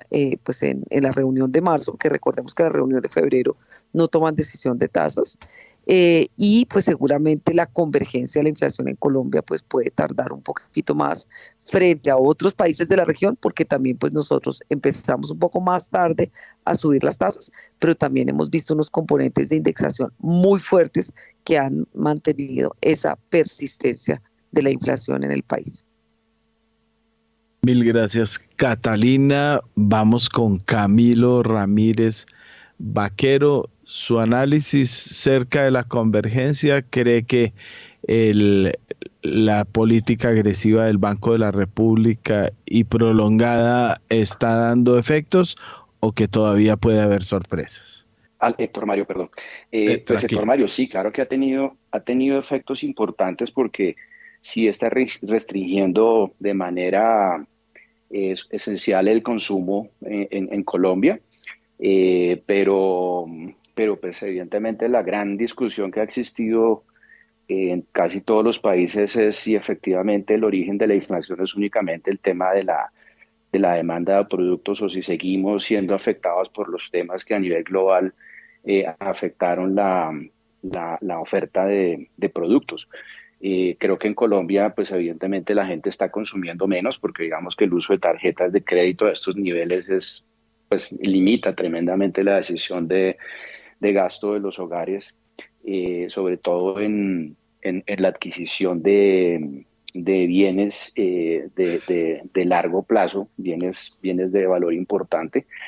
Pero yo creo que pues digamos, esto es más un tema psicológico que otra cosa, en la cabeza de los consumidores colombianos, digamos que ya no está el fantasma de la inflación de dos dígitos que durante tanto tiempo, digamos, afectó la economía y que llevó pues a que en su momento hubiera hasta para fines contables el reconocimiento de ajustes por inflación como algo normal para reflejar pues, la realidad de los negocios. Creo que estamos muy lejos de esa época, pero el ajuste pues evidentemente tiene que darse paulatinamente. No sé si vayamos a llegar, obviamente, como lo decía Arnoldo hace un segundo, a los niveles que teníamos de inflación de 3 y 4 puntos, pero lo que sí es cierto es que el Banco de la República pues no tiene ninguna otra salida que la de seguir afectando las tasas de interés. Lo que pasa es que el efecto que va a tener eso en el crecimiento va a ser muy importante y yo creo que ahí es cuando pues, van a tener que empezar a reflexionar sobre si efectivamente el daño que se pueda generar el crecimiento económico justifica que una cuestión que es global y que se sale pues, del control de las políticas monetarias de los bancos centrales siga afectando efectivamente el crecimiento y con eso pues básicamente la satisfacción de muchísimos ciudadanos que ven que en la medida en que no hay empleo, en la medida en que no hay negocios, pues consideran que la legitimidad de las decisiones alrededor del incremento de tasas pues sea justificada. Yo creo que allá tendremos que llegar, pero pues estamos en un punto en el que todavía empezamos a ver los efectos de esa subida de tasas y habrá que ver en un año qué es lo que pasa, porque si al final de cuentas los pronósticos de que lleguemos al 7, tasas de inflación muy grandes, muy altas, y ese fenómeno se sigue manteniendo a nivel global, pues yo creo que va a tocar hacer algún análisis sobre si efectivamente esos incrementos de tasas están siendo o no un daño profundo a la economía y se tenga que reconsiderar eventualmente una reducción.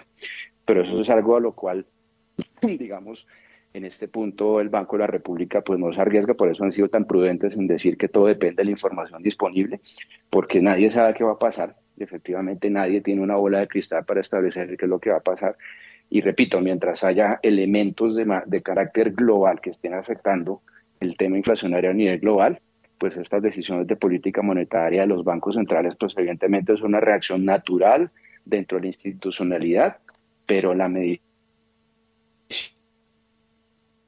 y el bienestar de la población lo que va a tener que medirse en este periodo que viene. Mil gracias, don Camilo. Hagamos una actualización. Rojo sigue en los futuros de Wall Street. El Dow 0.63% a la baja, el Standard & Poor's 0.88%, el Nasdaq 1.19% a la baja y el único que sube es el Russell 0.44%. Baja el WTI es 0.03% y sube el Brent 0.12%. Acaba de cambiar Londres, está en verde, los demás en rojo. Y el café baja, pero al menos está en 1.68. Bueno, vamos con Arnoldo Casas, el director de Inversiones y Gestión de Activos en Credicorp Capital Colombia. Pues Héctor Mario, a ver, sobre el tema del Banco Central, yo creo que la pregunta no es la convergencia, sino ¿qué es la convergencia? ¿A dónde? Yo creo que los bancos centrales no les corresponde dar un mensaje que no sea cambiar su meta de inflación. Pero yo creo que ellos internamente, todos en el mundo, reconocen que va a ser muy difícil tener los niveles de inflación. Yo lo mencionaba anteriormente. Entonces yo creo que el tema, que la inflación va a descender, sí. Lo que pasa es que la convergencia no va a ser al nivel donde la gente venía acostumbrada. Entonces, ¿convergencia hasta dónde? Yo creo que ahí es donde, porque todo el mundo guarda la esperanza de que vamos a converger a lo que era la economía de del 2010 al 2020, y eso fue un caso particular, porque la realidad, y a comienzos de este año salió un buen libro de un economista que se llama John Cochrane de Stanford, que habla de la política, la teoría fiscal del nivel general de precios, y lo que dice es que al final la inflación es un fenómeno fiscal y no un fenómeno monetario. Es bien profundo el tema, pero si esto es así, el tema de la convergencia en la inflación en Colombia no depende tanto del nivel de tasas de interés, sino de lo que vaya a hacer el gobierno en su política fiscal. Y yo creo que ahí, mejor dicho, positivismo porque va a haber descenso en la inflación, pero yo creo que el tema acá de la convergencia a los niveles que teníamos de inflación estamos muy lejos, digamos, de eso y de poder retornar por lo menos en 2 años. Así es, don Arnoldo. Bueno, Diego Rodríguez, el CEO de Voz Capital, su comentario sobre lo sucedido en el Banco de la República.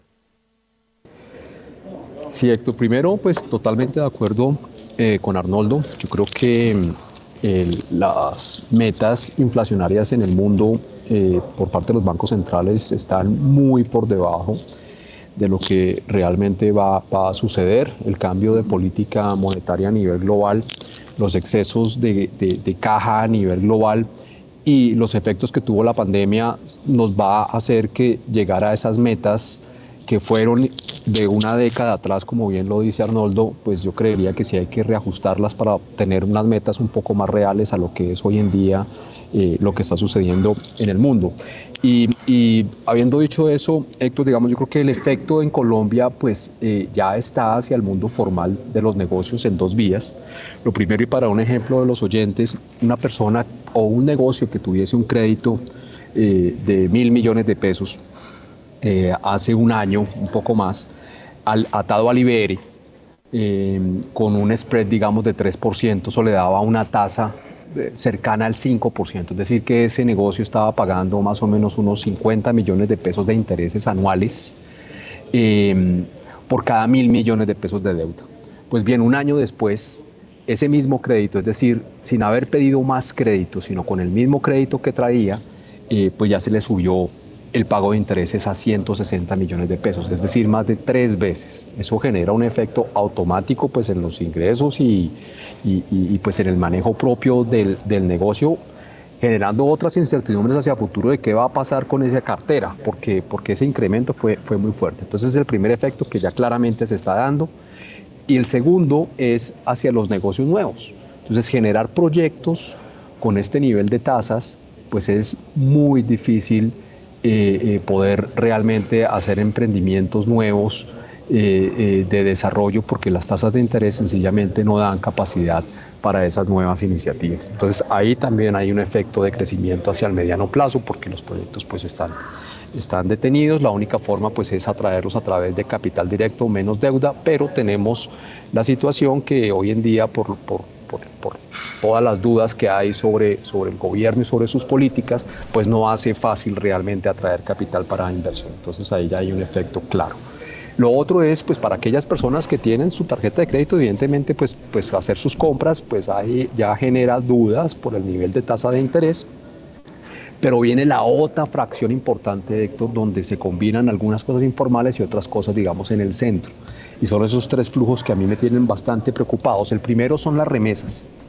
Seguimos en un boom de remesas muy importante. Arrancamos este año otra vez con crecimiento de 2 dígitos.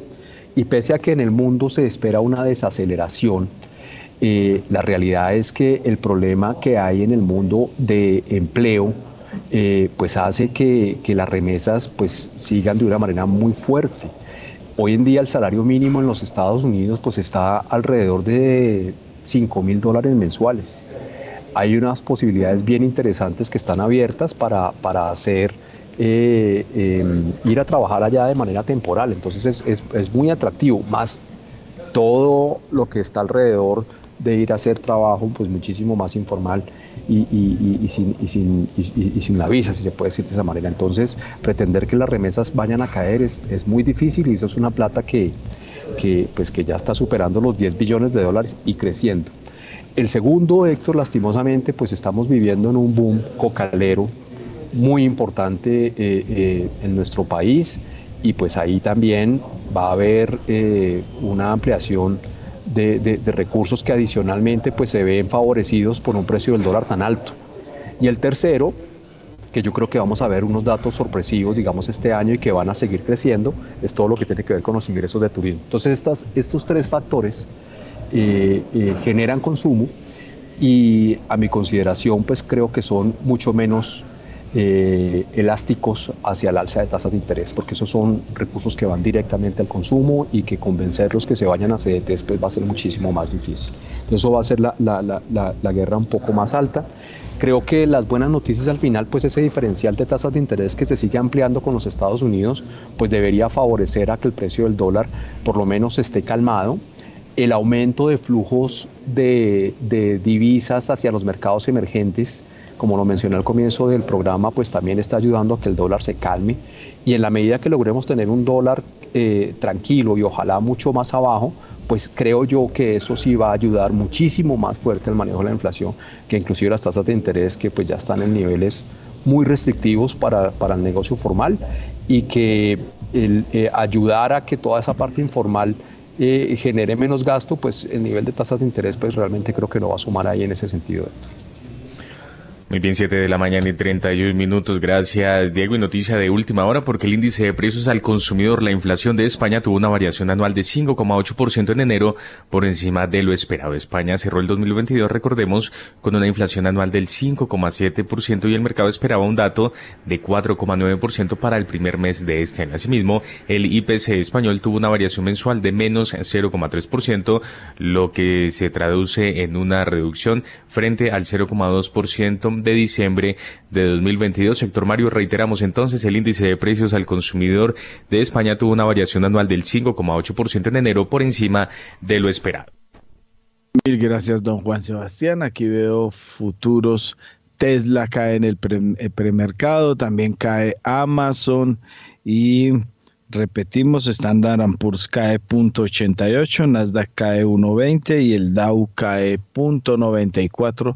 Así pinta Wall Street en el futuro. Bueno, y la segunda pregunta que estaba, y es que estaba en el tintero y para todos nuestros analistas, y tiene que ver exactamente con la actualización que dio de sus proyecciones el staff del Banco de la República. Nueva reducción del PIB para 2023, no pinta nada bonito. Catalina Tobón. Sí, de acuerdo, pues digamos que ese 0,2% sí marca pues digamos una preocupación en torno a la dinámica del crecimiento, aunque pues digamos que ahí hay una divergencia. El Ministerio de Hacienda está hablando de un crecimiento mucho más cercano al 1,5. El consenso de los analistas también está con un crecimiento pues más hacia el 1%. Y tal vez el equipo técnico se ha caracterizado pues por ser bastante cauto en sus proyecciones de crecimiento. Lo vimos para este año, para el año que terminó, para el 2022. También el equipo técnico tenía un crecimiento inicialmente un poco más cauto y pues posteriormente digamos que fue ajustándolo a lo largo del año. Entonces esperemos que esa cautela digamos se pueda suavizar y que efectivamente no se cumpla digamos ese crecimiento tan bajo. Sin embargo, pues sí hay que poner sobre la mesa pues que los indicadores líderes sí están marcando una desaceleración que viene con fuerza, y particularmente esos indicadores de confianza pues que denotan un poquito esa expectativa hacia futuro, sí se han deteriorado de forma contundente. ¿Qué nos puede ayudar? Pues que efectivamente este año sea un año favorable para la dinámica de los commodities, que podría contribuir a que la región y Colombia, pues que hace parte, digamos, de sus países productores de commodities, pues tenga ese colchoncito que pueda dinamizar un poquito o contribuir tal vez a mitigar esa desaceleración económica. Otro tema que hay que poner sobre la mesa es que la inercia con la que viene pues el consumo y el gasto del 2022 pues está suavizándose, pero esa inercia pues posiblemente puede ayudar a que estos primeros meses del año la dinámica constructiva se mantenga. Seguramente las caídas más fuertes en crecimiento se van a materializar en la segunda mitad del año. Y pues por último, digamos que esas variables como las remesas, esas variables como pues exportaciones podrían continuar efectivamente pues contribuyendo o ayudando a que el el gasto y el consumo se mantengan o caigan en menor proporción. Vamos a ver cómo se da el término de, digamos, la política pública, si efectivamente hay algo de temas de infraestructura, hay algo de temas, digamos, que de política fiscal expansiva que podrían mitigar un poco ese menor dinamismo en el consumo privado. Pero pues en general, digamos que sí, el consenso es que este año es un año de menor crecimiento, donde efectivamente pues la economía va a pasar de crecer por encima del 8% a crecer algo mucho más cercano al 1%. Mil gracias, Catalina. Bueno, comentario al margen. Yo estuve 4 días en Cartagena en el High Festival y... como siempre, interesante, que trato de no perdérmelo, pero fin de semana, playas repletas, bueno, y menúes gravísimos. Ya uno encuentra en Andrés carne del res, platos de 200.000, ¿no? Entonces, por ahí las quejas de platos en la playa 600 y escándalos y todas estas cosas, y por debajito en los restaurantes los menús bastante elevados, pero la gente en las playas a tutiplén, en carros llegando a Cartagena como locos, y eso que ya terminó la temporada. Pero bueno, eso es lo que hay que reseñar de ese paseíto de 4 días a Cartagena. Bueno, sigamos oyendo a nuestros analistas con la apuesta. Demasiado cauto el Banco de la República con su proyección de crecimiento. Camilo Ramírez Vaquero.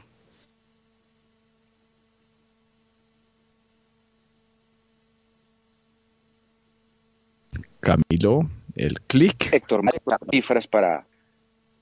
Aló. Tranquilo, hágale. Gracias, Héctor Mario. No, mencionaba que no tengo cifras para cuestionar o validar la información del Banco de la República, pero creo que hay 2 factores que van a incidir en el crecimiento negativamente. El primero, evidentemente, a la percepción que se está dando frente a los inversionistas y al sector privado, pues los anuncios del gobierno sobre las reformas que se vienen. Eso está teniendo realmente un efecto muy fuerte en la decisión de inversión, particularmente en los proyectos de futuro. De hecho, le comento, en estos días hablaba con un constructor y me comentaba que en solo Bogotá, el año pasado, el 64% de los proyectos que se iban a iniciar fueron abortados. Lo cierto es que proyectos tienen una incidencia determinante en el empleo y adicionalmente en la oferta de vivienda, y pues obviamente la construcción arrastra una cantidad de sectores que se van a ver perjudicados por este tipo de situaciones. Y lo segundo es que claramente vamos a empezar a ver los efectos de la reforma tributaria en este año, que es cuando empieza a tener consecuencias jurídicas, el impuesto al patrimonio, el incremento pues de tasas efectivas de tributación para diferentes sectores, con toda seguridad suspensión de nuevas inversiones en el sector de hidrocarburos, y esos son fenómenos que no están asociados necesariamente a la inflación, sino a la percepción, repito, del mundo económico frente a lo que son las decisiones de Estado.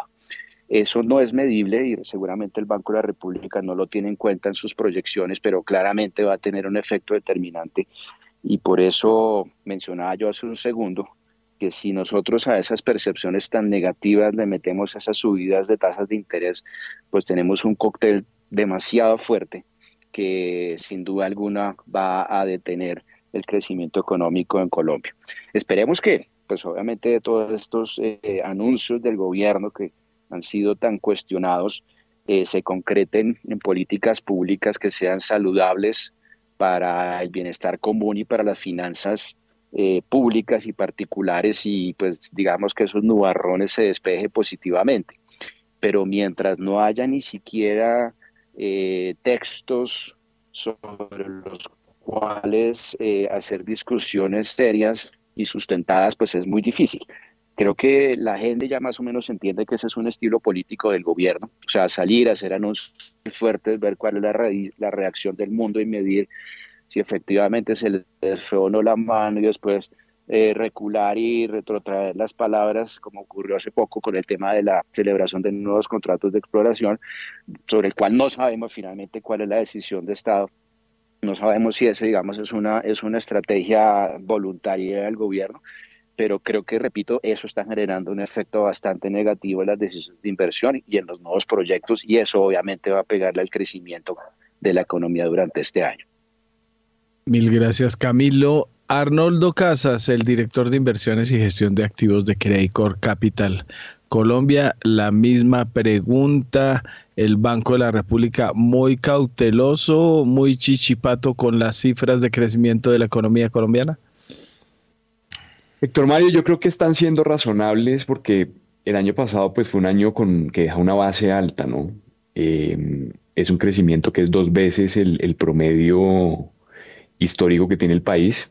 Entonces, pues el 2022 estaba compensando parte de las caídas que habíamos tenido en el 2020, pero creo que estadísticamente están siendo absolutamente razonables. Nosotros estamos ligeramente por encima de ese valor, pero sí le diría a todos los oyentes, el 2022 fueron 2 años de crecimiento promedio de la economía colombiana. Nosotros crecemos entre el 3 y el 4% en promedio histórico. Entonces yo creo que esos fenómenos estadísticos hay que tenerlos perfectamente claros. Yo creo que están siendo consistentes con la estadística y con lo que es la economía colombiana. Mil gracias, don Arnoldo. Bueno, Diego Rodríguez, ¿y apuesta muy negativa o la normal del Banco de la República? Héctor, 2 cosas. Hay un libro que se escribió por allá en los 90s que me gusta mucho con relación a inversiones y lo escribió Peter Lynch, era el gestor de inversiones para Fidelity y pues uno de los inversionistas de valor más importantes del mundo. Él hablaba con relación a que una de las formas, obviamente con su equipo de research y todo lo que podía tener una empresa como Fidelity, pero él decía que una de las formas para que él, o que más le gustaba a él para seleccionar sus inversiones, era salir de compras con su esposa y su hija. Y básicamente decía, lo que ellas compraban automáticamente para mí era irlo a anotar en mi agenda y poner a mi equipo de investigaciones a que investigara esa compañía. Y básicamente, ¿a qué va mi comentario? En que la economía y todo se basa, y los negocios y la bolsa, mucho es en la percepción. Y lo que ve uno en la calle es realmente lo que está pasando. Y mi comentario va con relación a lo que usted vio en Cartagena. Usted va igualmente hoy en día a cualquier supermercado, a cualquier centro comercial en Bogotá. Todos están llenos. Usted va a muchos restaurantes en Bogotá. Me imagino que en las otras ciudades también hay que hacer fila. Es decir, el consumo sigue fuerte y eso básicamente está en una parte, creo yo, muy ligado a mi comentario que dije, tenemos unas remesas muy altas, está el tema de la industria cocalera en un boom importantísimo y el turismo está generando muy seguramente unas sorpresas tal cual como usted lo vio en su tema de percepción allá. Entonces, esas son situaciones que no se van a corregir fácilmente con las tasas de interés y el comer y el consumo va a seguir de una manera generándonos muy posiblemente unas sorpresas que va a hacer que el dato que está pensando el Banco de la República esté por debajo de lo que muy seguramente va a pasar. Ahora, ¿qué otra situación creo yo también? Que aunque las tasas de interés están muy altas y claramente nos va a afectar la generación de proyectos hacia futuro, ya veníamos con una inercia, especialmente en la parte de construcción, de negocios pues, que ya no se pueden parar. Y que ya se compró la tierra, que ya se está empezando a ejecutar y que pues eso hay que seguir y esa inercia va a generar algo de tracción. ¿Cuál es mi preocupación, Héctor? El 2025, o sea, este 2023 va a ser sin duda alguna un periodo de ajuste muy fuerte por las tasas, pero lo que viene hacia adelante, porque va a ser muy difícil hacer inversiones en Colombia a este nivel de tasas de interés, ¿qué va a suceder para los siguientes años. Entonces, pues la política del presidente y de algunos ministros, que como lo han expresado claramente, es o les encanta el decrecimiento, pues muy seguramente lo vamos a tener. Entonces, eso es una preocupación muy fuerte hacia lo que viene a futuro. Creería que este año podríamos tener un crecimiento un poquito por encima de lo esperado del consenso, pero se nos viene o seguimos con dificultades muy complicadas para generar unos crecimientos que realmente ayuden al país a salir de la pobreza, Héctor. Muy bien, gracias, Diego. 7:46 a.m. Óigame, Daniel, regreso con usted porque el ministro de Hacienda, José Antonio Ocampo, habló acerca de la selección del nuevo presidente de Ecopetrol. ¿Qué fue lo que dijo? El ministro de Hacienda, José Antonio Ocampo, reiteró que el proceso de selección del nuevo presidente de Ecopetrol será competitivo. Además, aseguró que la petrolera seguirá aportando con sus tareas tradicionales de producción de crudo. Esto fue lo que dijo. Bueno, Ecopetrol es la mejor empresa de Colombia. O sea, esperamos que siga haciéndolo y que contribuya, pues, obviamente, a sus tareas tradicionales de producción de petróleo, gasolina, en fin, pero también a la diversificación, digamos, del sector energético de Colombia. Por ejemplo, ya está metido en algunos proyectos de hidrógeno verde, que es un futuro interesante para el país. Entonces, sí esperamos que el proceso de selección, que será competitivo, digamos, nos dé otro presidente de alta calidad. Bueno, así es. Oigan, empecemos con Camilo Ramírez precisamente sobre este tema. Es que le oí una frase suya, dice, y volvió el gobierno a enredarse con el tema de si habrá o no habrá. Mire, o sea, Camilo, lo que yo he entendido y lo vengo diciendo hace, bueno, ya cuánto vamos de gobierno, ocho meses, bueno. No ha cambiado un ápice la decisión del gobierno de que no habrá nuevos contratos petroleros. Así de clarito, que la industria esté buscando por todos los medios, los congresistas cercanos a la industria petrolera y gasífera y demás, estén promoviendo una nueva moción de censura que va a fracasar nuevamente otra vez. Insisto, no habrá nuevos contratos de exploración petrolera ni gasífera, y eso lo he dicho desde el primer día. Segundo, lo ha dicho el gobierno, y eso no es porque yo esté alineado con el gobierno. Tercero, que se van a mantener los contratos vigentes, es lo obvio, porque obviamente hay 330 contratos y si se vuelven atrás son 330 demandas jurídicas contra la nación. Pero no lo hacen por eso, sino porque es el tiempo que se va a dejar que esos contratos produzcan sus resultados y los que no se incumplan, como muchos están incumpliendo, porque hay unos que están en zonas difíciles, otros que han resultado secos. La semana pasada revelamos el de un pozo de una petrolera que resultó seco, o al menos seco desde el punto de vista de crudo, pero salió agua.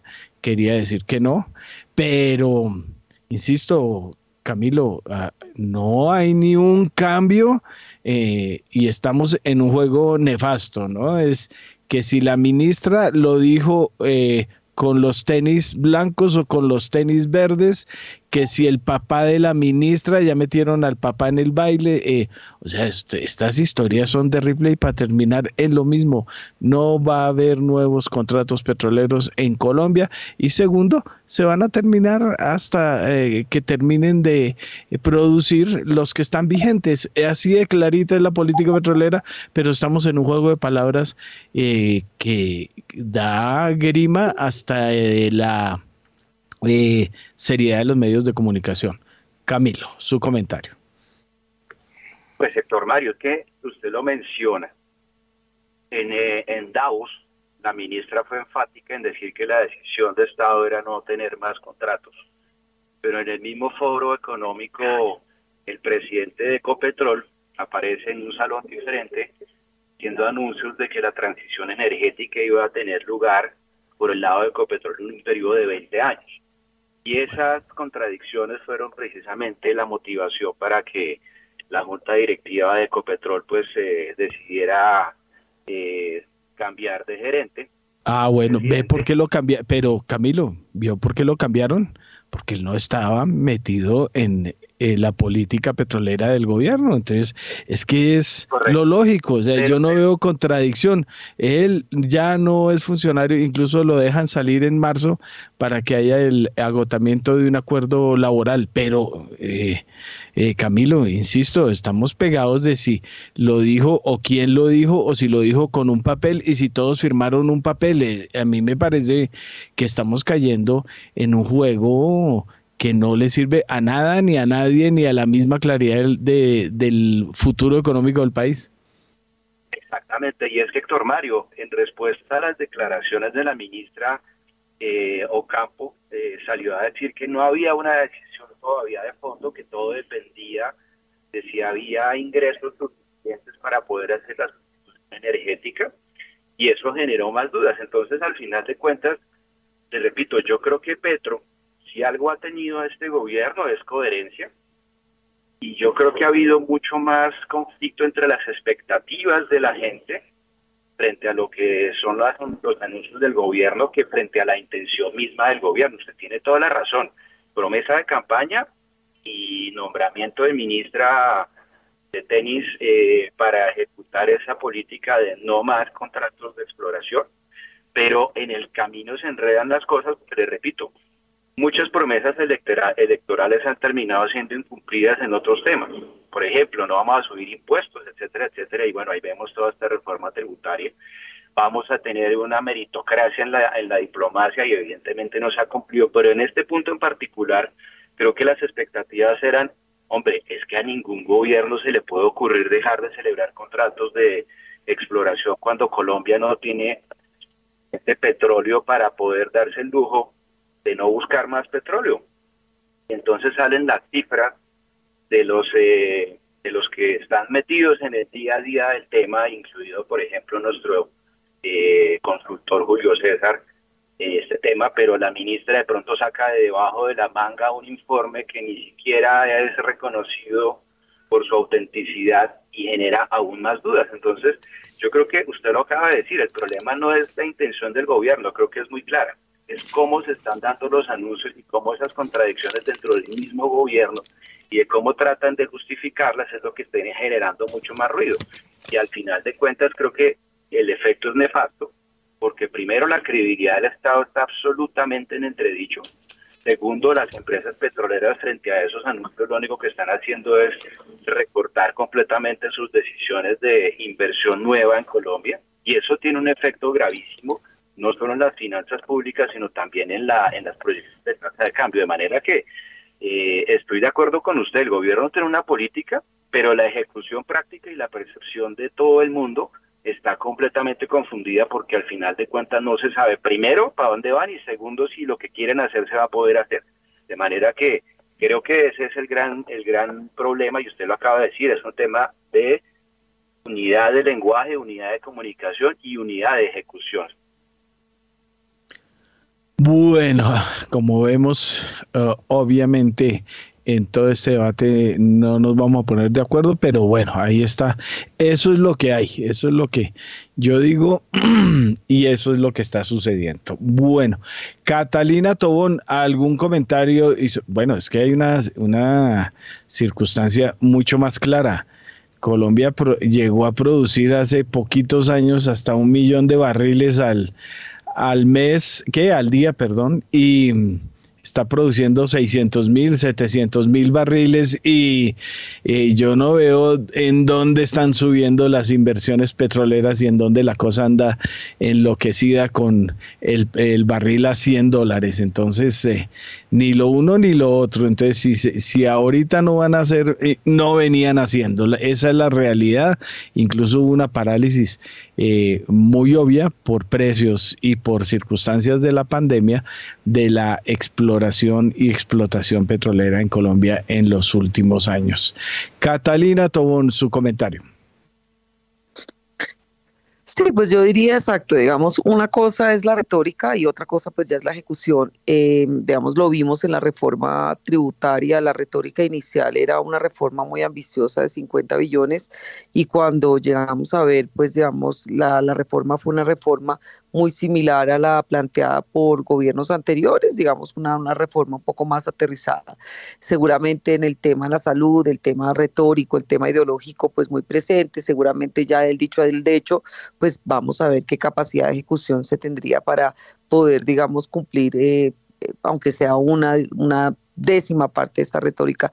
Seguramente la transición energética también tenemos una retórica, pues también ideológica inicial, tal vez más radicalizada, pero pues también esa capacidad de ejecución y capacidad, digamos, de implementación, teniendo en cuenta, pues digamos que lo que hemos vivido, la necesidad de tener soberanía energética, lo que el mundo en general está viendo con esa transición, pues seguramente también puede mitigarse y puede ser un poco menos ideológica, menos radicalizada y pues digamos con una menor capacidad de ejecución. Sin embargo, pues un poco el mensaje es pues esa divergencia de posturas y más pues veniendo digamos del Ejecutivo pues genera ruido y seguramente la conclusión es que ese ruido pues se va a mantener, pero también lo que hemos visto es que cada vez el impacto de esos mensajes en los mercados, en el tipo de cambio pues es menor y en ese orden de ideas pues la gente empieza a acostumbrarse al ruido, a pararle menos bolas y a darse cuenta pues que el dicho al hecho pues digamos como decían las abuelitas hay mucho trecho, pero pues digamos tendremos que seguir viendo y viviendo un poquito esos ruidos de forma pues constante. Mil gracias, Catalina Tobón, gerente de Estrategia e Investigación Económicas de Scandia. Vamos con Arnoldo Casas, el director de Inversiones y Gestión de Activos en Credicorp Capital. Mucho ruido y pocas nueces. ¿Cómo está usted en medio y cómo está viendo el debate? Pues, Héctor Mario, me parece es preocupante que se esté llamando, digamos, a ver, yo no quiero ni estar parcializado ni nada por el estilo, pero me parece muy, muy poco responsable llamar a la gente a marchar por unas reformas que nadie conoce, ¿cierto? Y yo creo que ahí es importante que los medios de comunicación y espacios como este, la importancia, porque en todo este tema, sobre todo en lo energético, ha habido unos errores técnicos muy grandes porque cuando se habla de la reserva se confunden las reservas probadas, las posibles y las probables. Se da una cifra completa y se dice que el país tiene reservas para una cantidad de años cuando se tiene en consideración, y lo único que tiene que tener uno en consideración para realmente asegurar esto son las reservas probadas. Creo que cuando se le envía a la opinión pública esa información pues se confunde y sale la gente seguramente a marchar y a hacer cosas que no tiene, y lo mismo ocurre con las reformas a la salud y la reforma pensional, ¿no? Entonces el 14 están convocados en este país las personas a marchar frente al Congreso por unas reformas que ni siquiera conocen.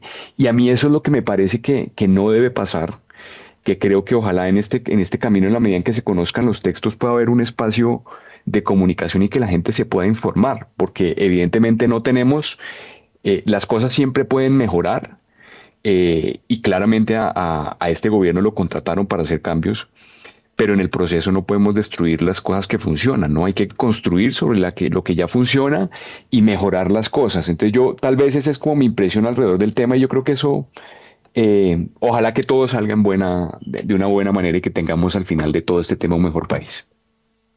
Diego Rodríguez, su comentario. Sí, Héctor, varias cosas. Lo primero es el nivel de responsabilidad para unas reformas tan profundas e importantes para el país. Lo primero, todo lo que tiene que ver con la transición energética, pues eso es una decisión de país muy importante hacia los próximos años que no se puede tomar a la ligera, y se ve claramente que hace falta debate técnico importante para tomar una decisión. Lo segundo, la reforma pensional. No solamente en Colombia, sino en el mundo, Héctor, hay una situación pensional muy complicada en mi sentir, para la gran mayoría de personas en el mundo, estoy hablando de los que no pertenecen a ese 1%, es decir, el 99% de la población mundial, su objetivo de inversión primordial para el mediano plazo es la construcción de su portafolio de retiro.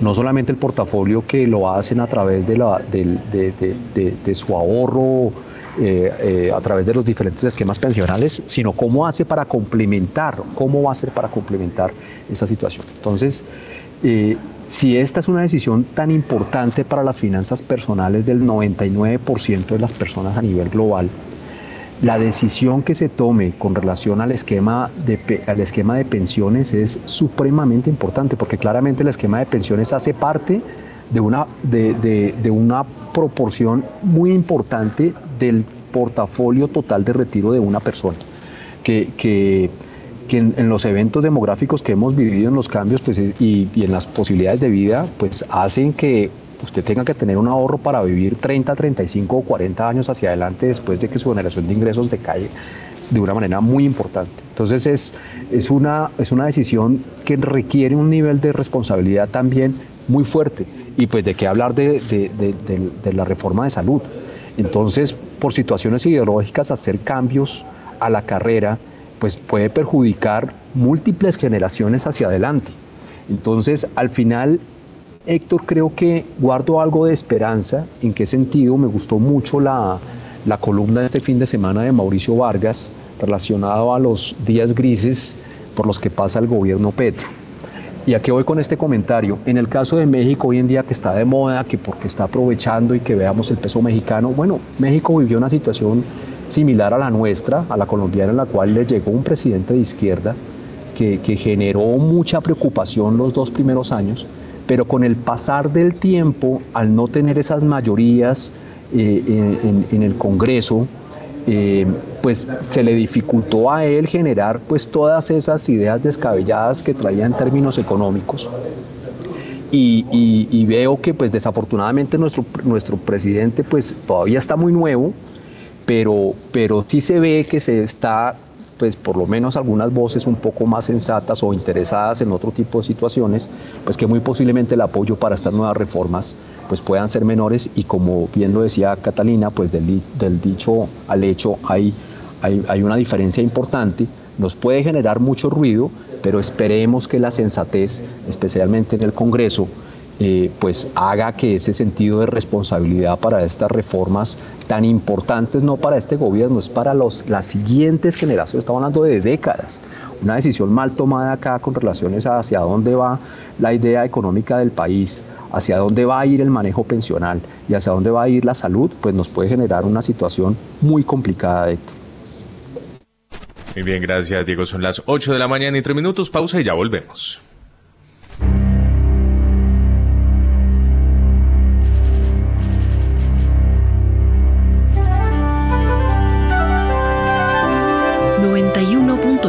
Javeriana Estéreo, Bogotá.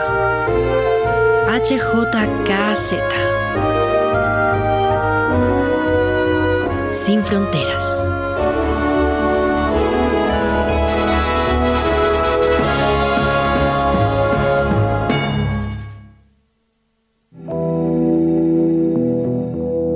En los rincones más remotos del territorio nacional, hay personas cuya vida ha seguido adelante, pese a que el conflicto armado las afectó en el pasado. 50 vidas, una serie radial de la Coalición Internacional de Sitios de Conciencia y Javeriana Estéreo. De lunes a viernes a las 12 del mediodía y al finalizar Bitácora, disponible en javerianaestereo.com.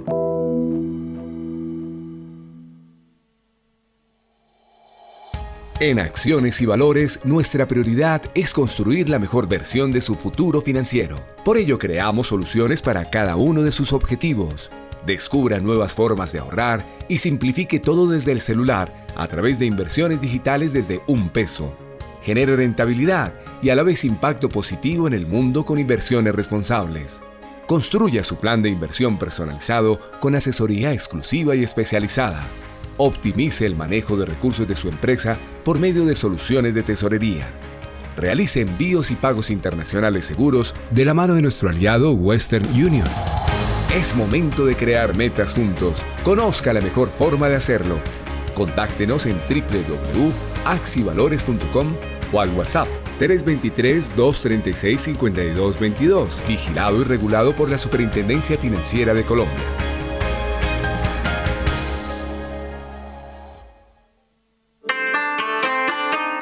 Aquí Asia. Su magia, su cultura y la importancia de su economía en el mundo hoy. Voces y sonidos del continente más extenso y poblado de la Tierra en Aquí Asia. Los sábados a las 9 de la mañana. Dirige y conduce Rosa Cárdenas.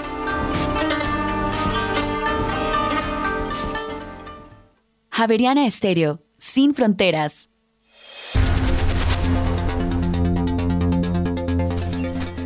Ocho de la mañana y 6 minutos, regresamos a Primera Página Radio. Óigame, Daniela Tobón, y para cerrar de una vez este tema que tiene que ver con la salida de Felipe Bayón de la presidencia de Ecopetrol, ¿cuál es su postura? ¿Qué dijo él al respecto?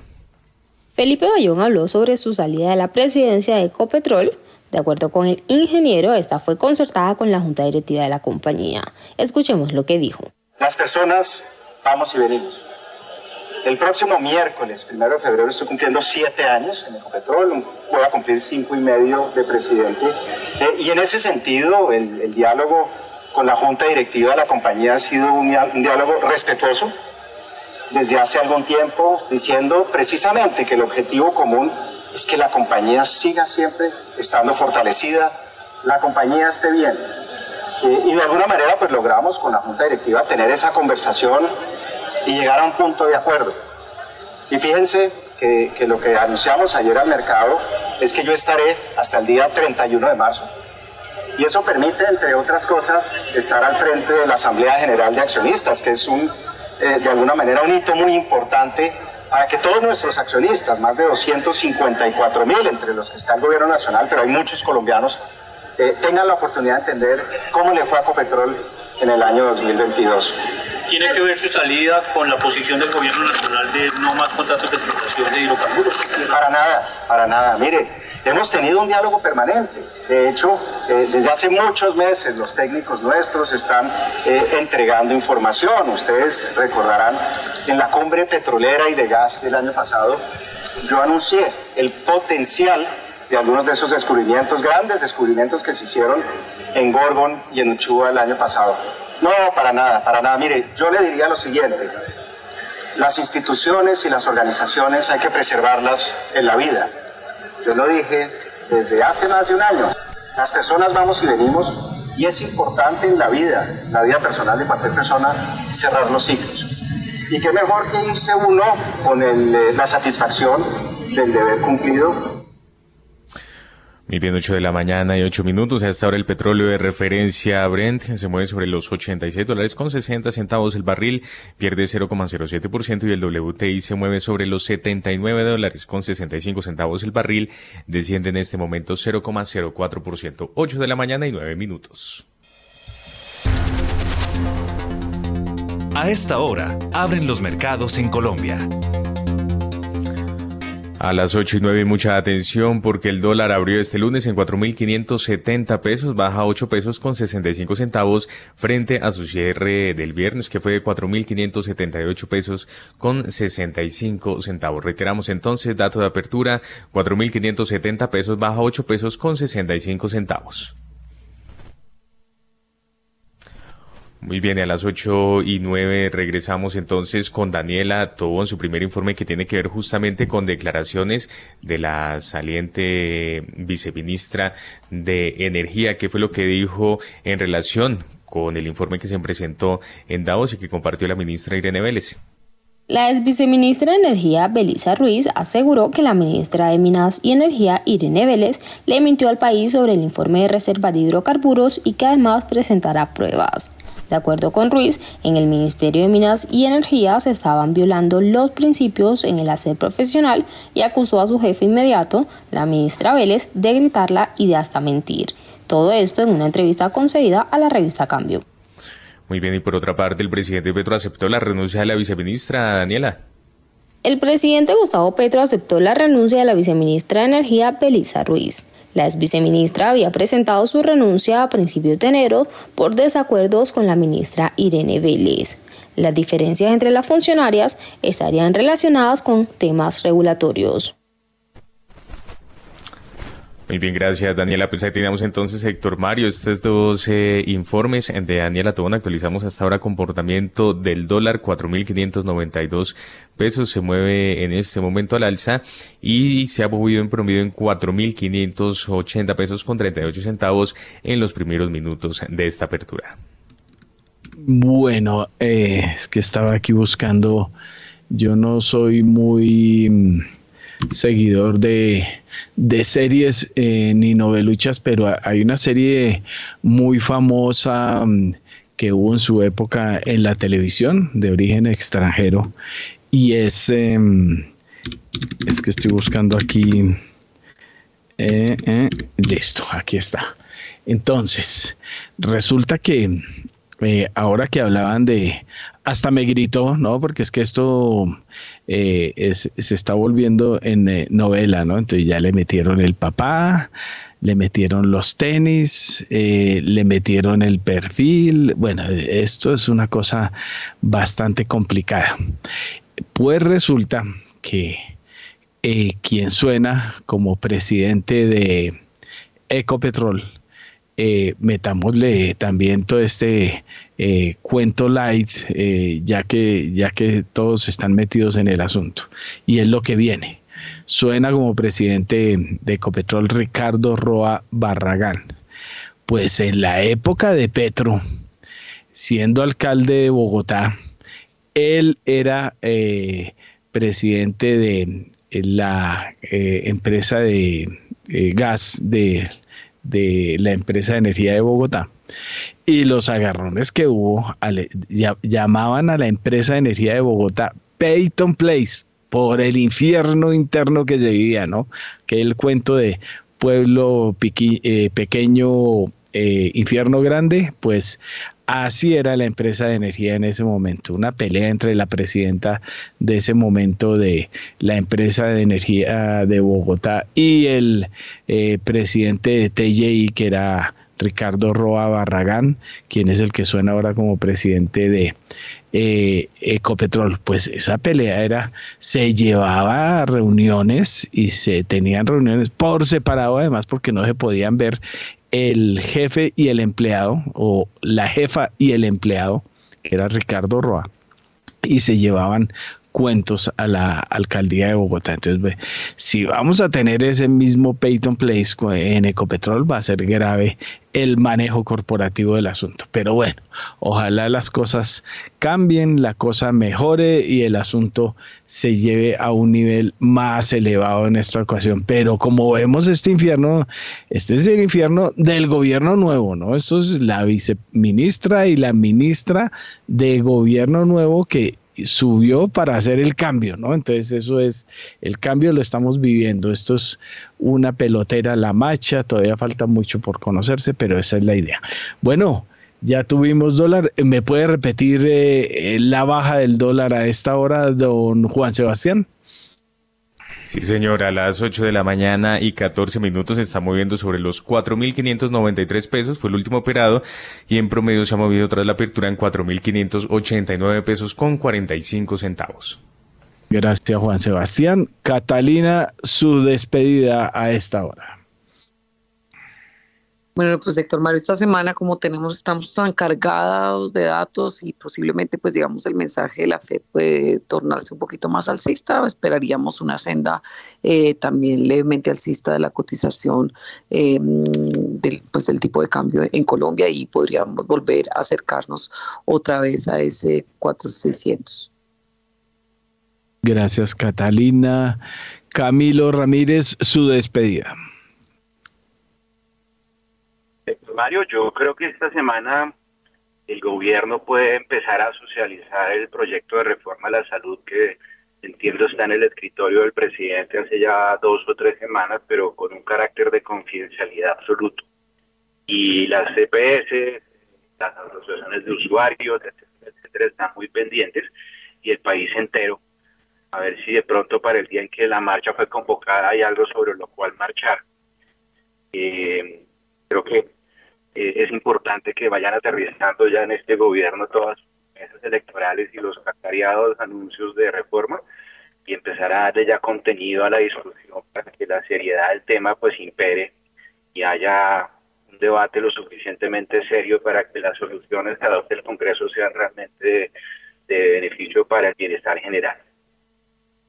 Bueno, ahí le doy otro datico, pues no, esa famosa socialización no va a servir de nada. Aquí hay una decisión de quitar del manejo de los recursos de la salud a las EPS y eso es lo que se va a reflejar. Entonces no, el que crea que el asunto va por otro lado, lo mismo que con las empresas de servicios públicos, especialmente el asunto tiene que ver con energía y eso tiene apellidos propios desde una pelea que hubo en la alcaldía de Bogotá con un inversionista privado muy grande que está ahora metido también con el servicio público en la cosa, pues es exactamente lo mismo. Las cosas tienen nombre propio y ya hay decisiones adoptadas de cuentas de cobro, entonces aquí no vengamos con si esto es un manejo que se va a dar desde el punto de vista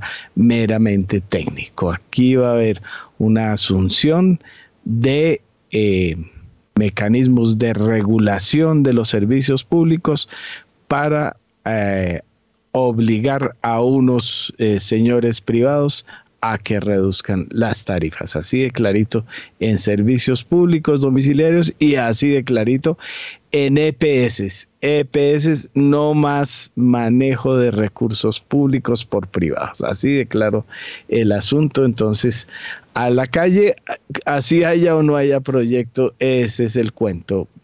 Sacar a la gente, moverla por ese lado. Bueno, Diego Rodríguez, su despedida. Bueno, Héctor, la comunidad inversionista está lista, preparada, con apetito alto para apostar en la transición energética justa. Pero no es combatiendo el petróleo, creo yo, sino sencillamente arreglando las situaciones para facilitar la entrada de esos inversionistas. ¿Y eso a qué se refiere? A un manejo con las comunidades, que ahí hay un problema grueso y eso es lo que no deja que realmente entre la inversión. Incentivos realmente para que se ejecute ese tipo de inversiones, especialmente incentivos tributarios y pues inversiones también en la red de transmisión. Yo creo que están dadas las situaciones, nos estamos enfocando por donde no es para poder realmente ejecutar esa transición energética que se quiere hacer, Héctor. Bueno, Juan Sebastián, juicioso, ¿no? Sí, señor, como siempre, iniciando semana entonces a las 8:18. Ustedes, muchas gracias por haber estado con nosotros.